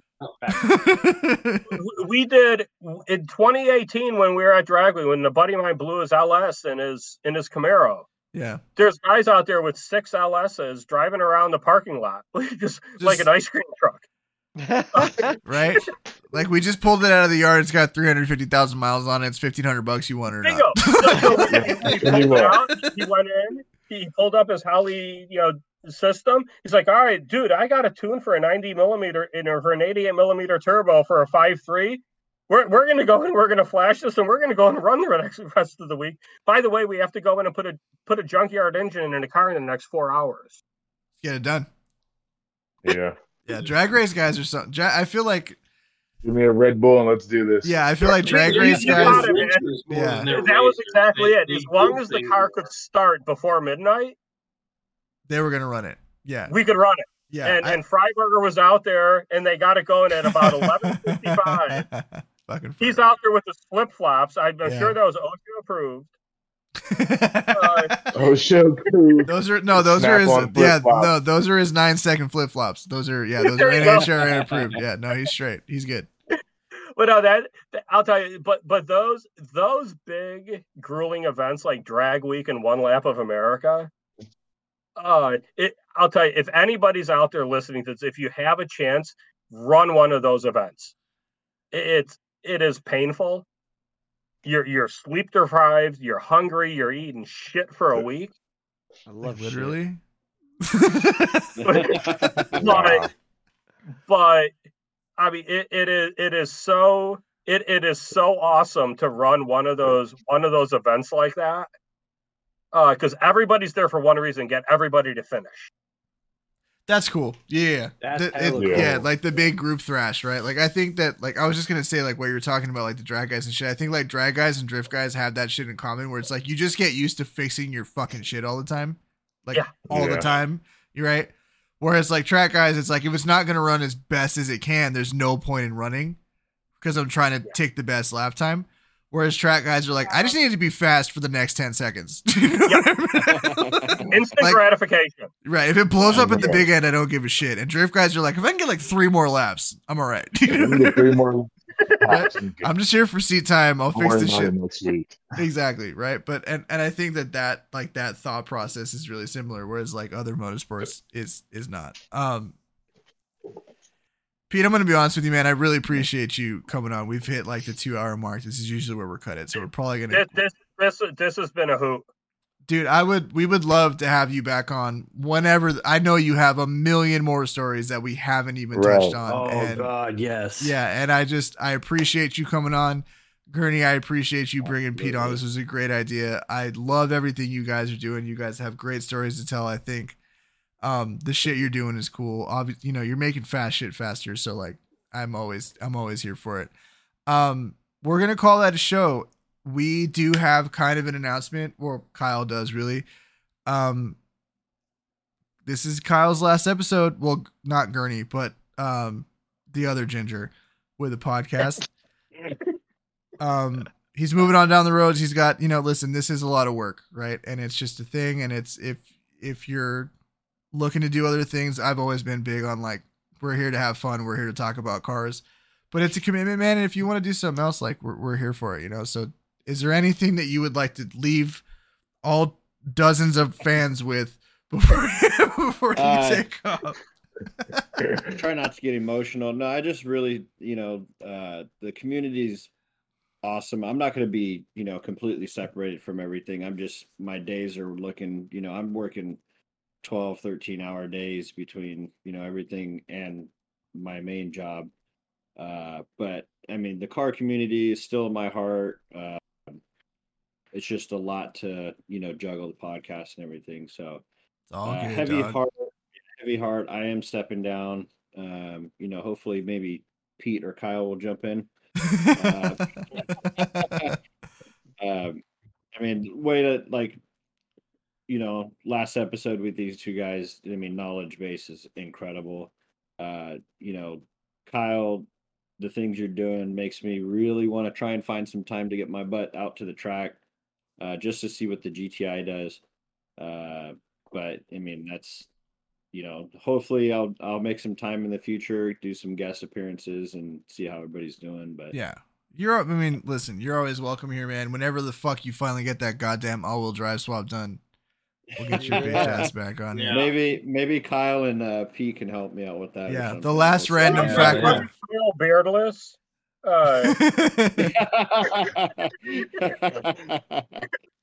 So Kyle, that didn't appear on Duck Dynasty. Anything you need a hand with. Damn, you just got he just absolutely fucking bodied Gurney right now, dude. Like that was insane. But on that note, we close one chapter of the Red Match podcast. We're gonna continue on with another one. We're just gonna we're gonna try something different. We're just gonna keep it the four of us. We're gonna keep it a little bit smaller, and just see how that fucking rolls. Kyle is an irreplaceable ginger. Yeah. Mainly because you don't need too many of them around anyway. So, hey, Kyle, I do got to say thank you for handing me the torch of fastest car. I'm still in the group. It's like, I can hear you. I can fucking hear you. It'll be a crew show or a squad show in the next 2 weeks. It's just going to be the four of us sitting around bullshit, talking cars, which you guys have all known and loved. Please like and subscribe. Please check out Black Cat Racing. Please check out 529 Innovations. 529 Innovations. Sorry. If you have it as a car and would like it to turn corners better, Pete is the dude that you want to. And apparently if you want it to hook better in a straight line, because you literally do everything from what I've garnered over the last 2 hours. If you have a Dazza and you want it to be fast, hit up 529 Innovations. Nice. RedMatchPodcast.com for all your merch. We will be back in a couple of weeks. We appreciate you guys hanging out, and we'll catch you next time. Peace out.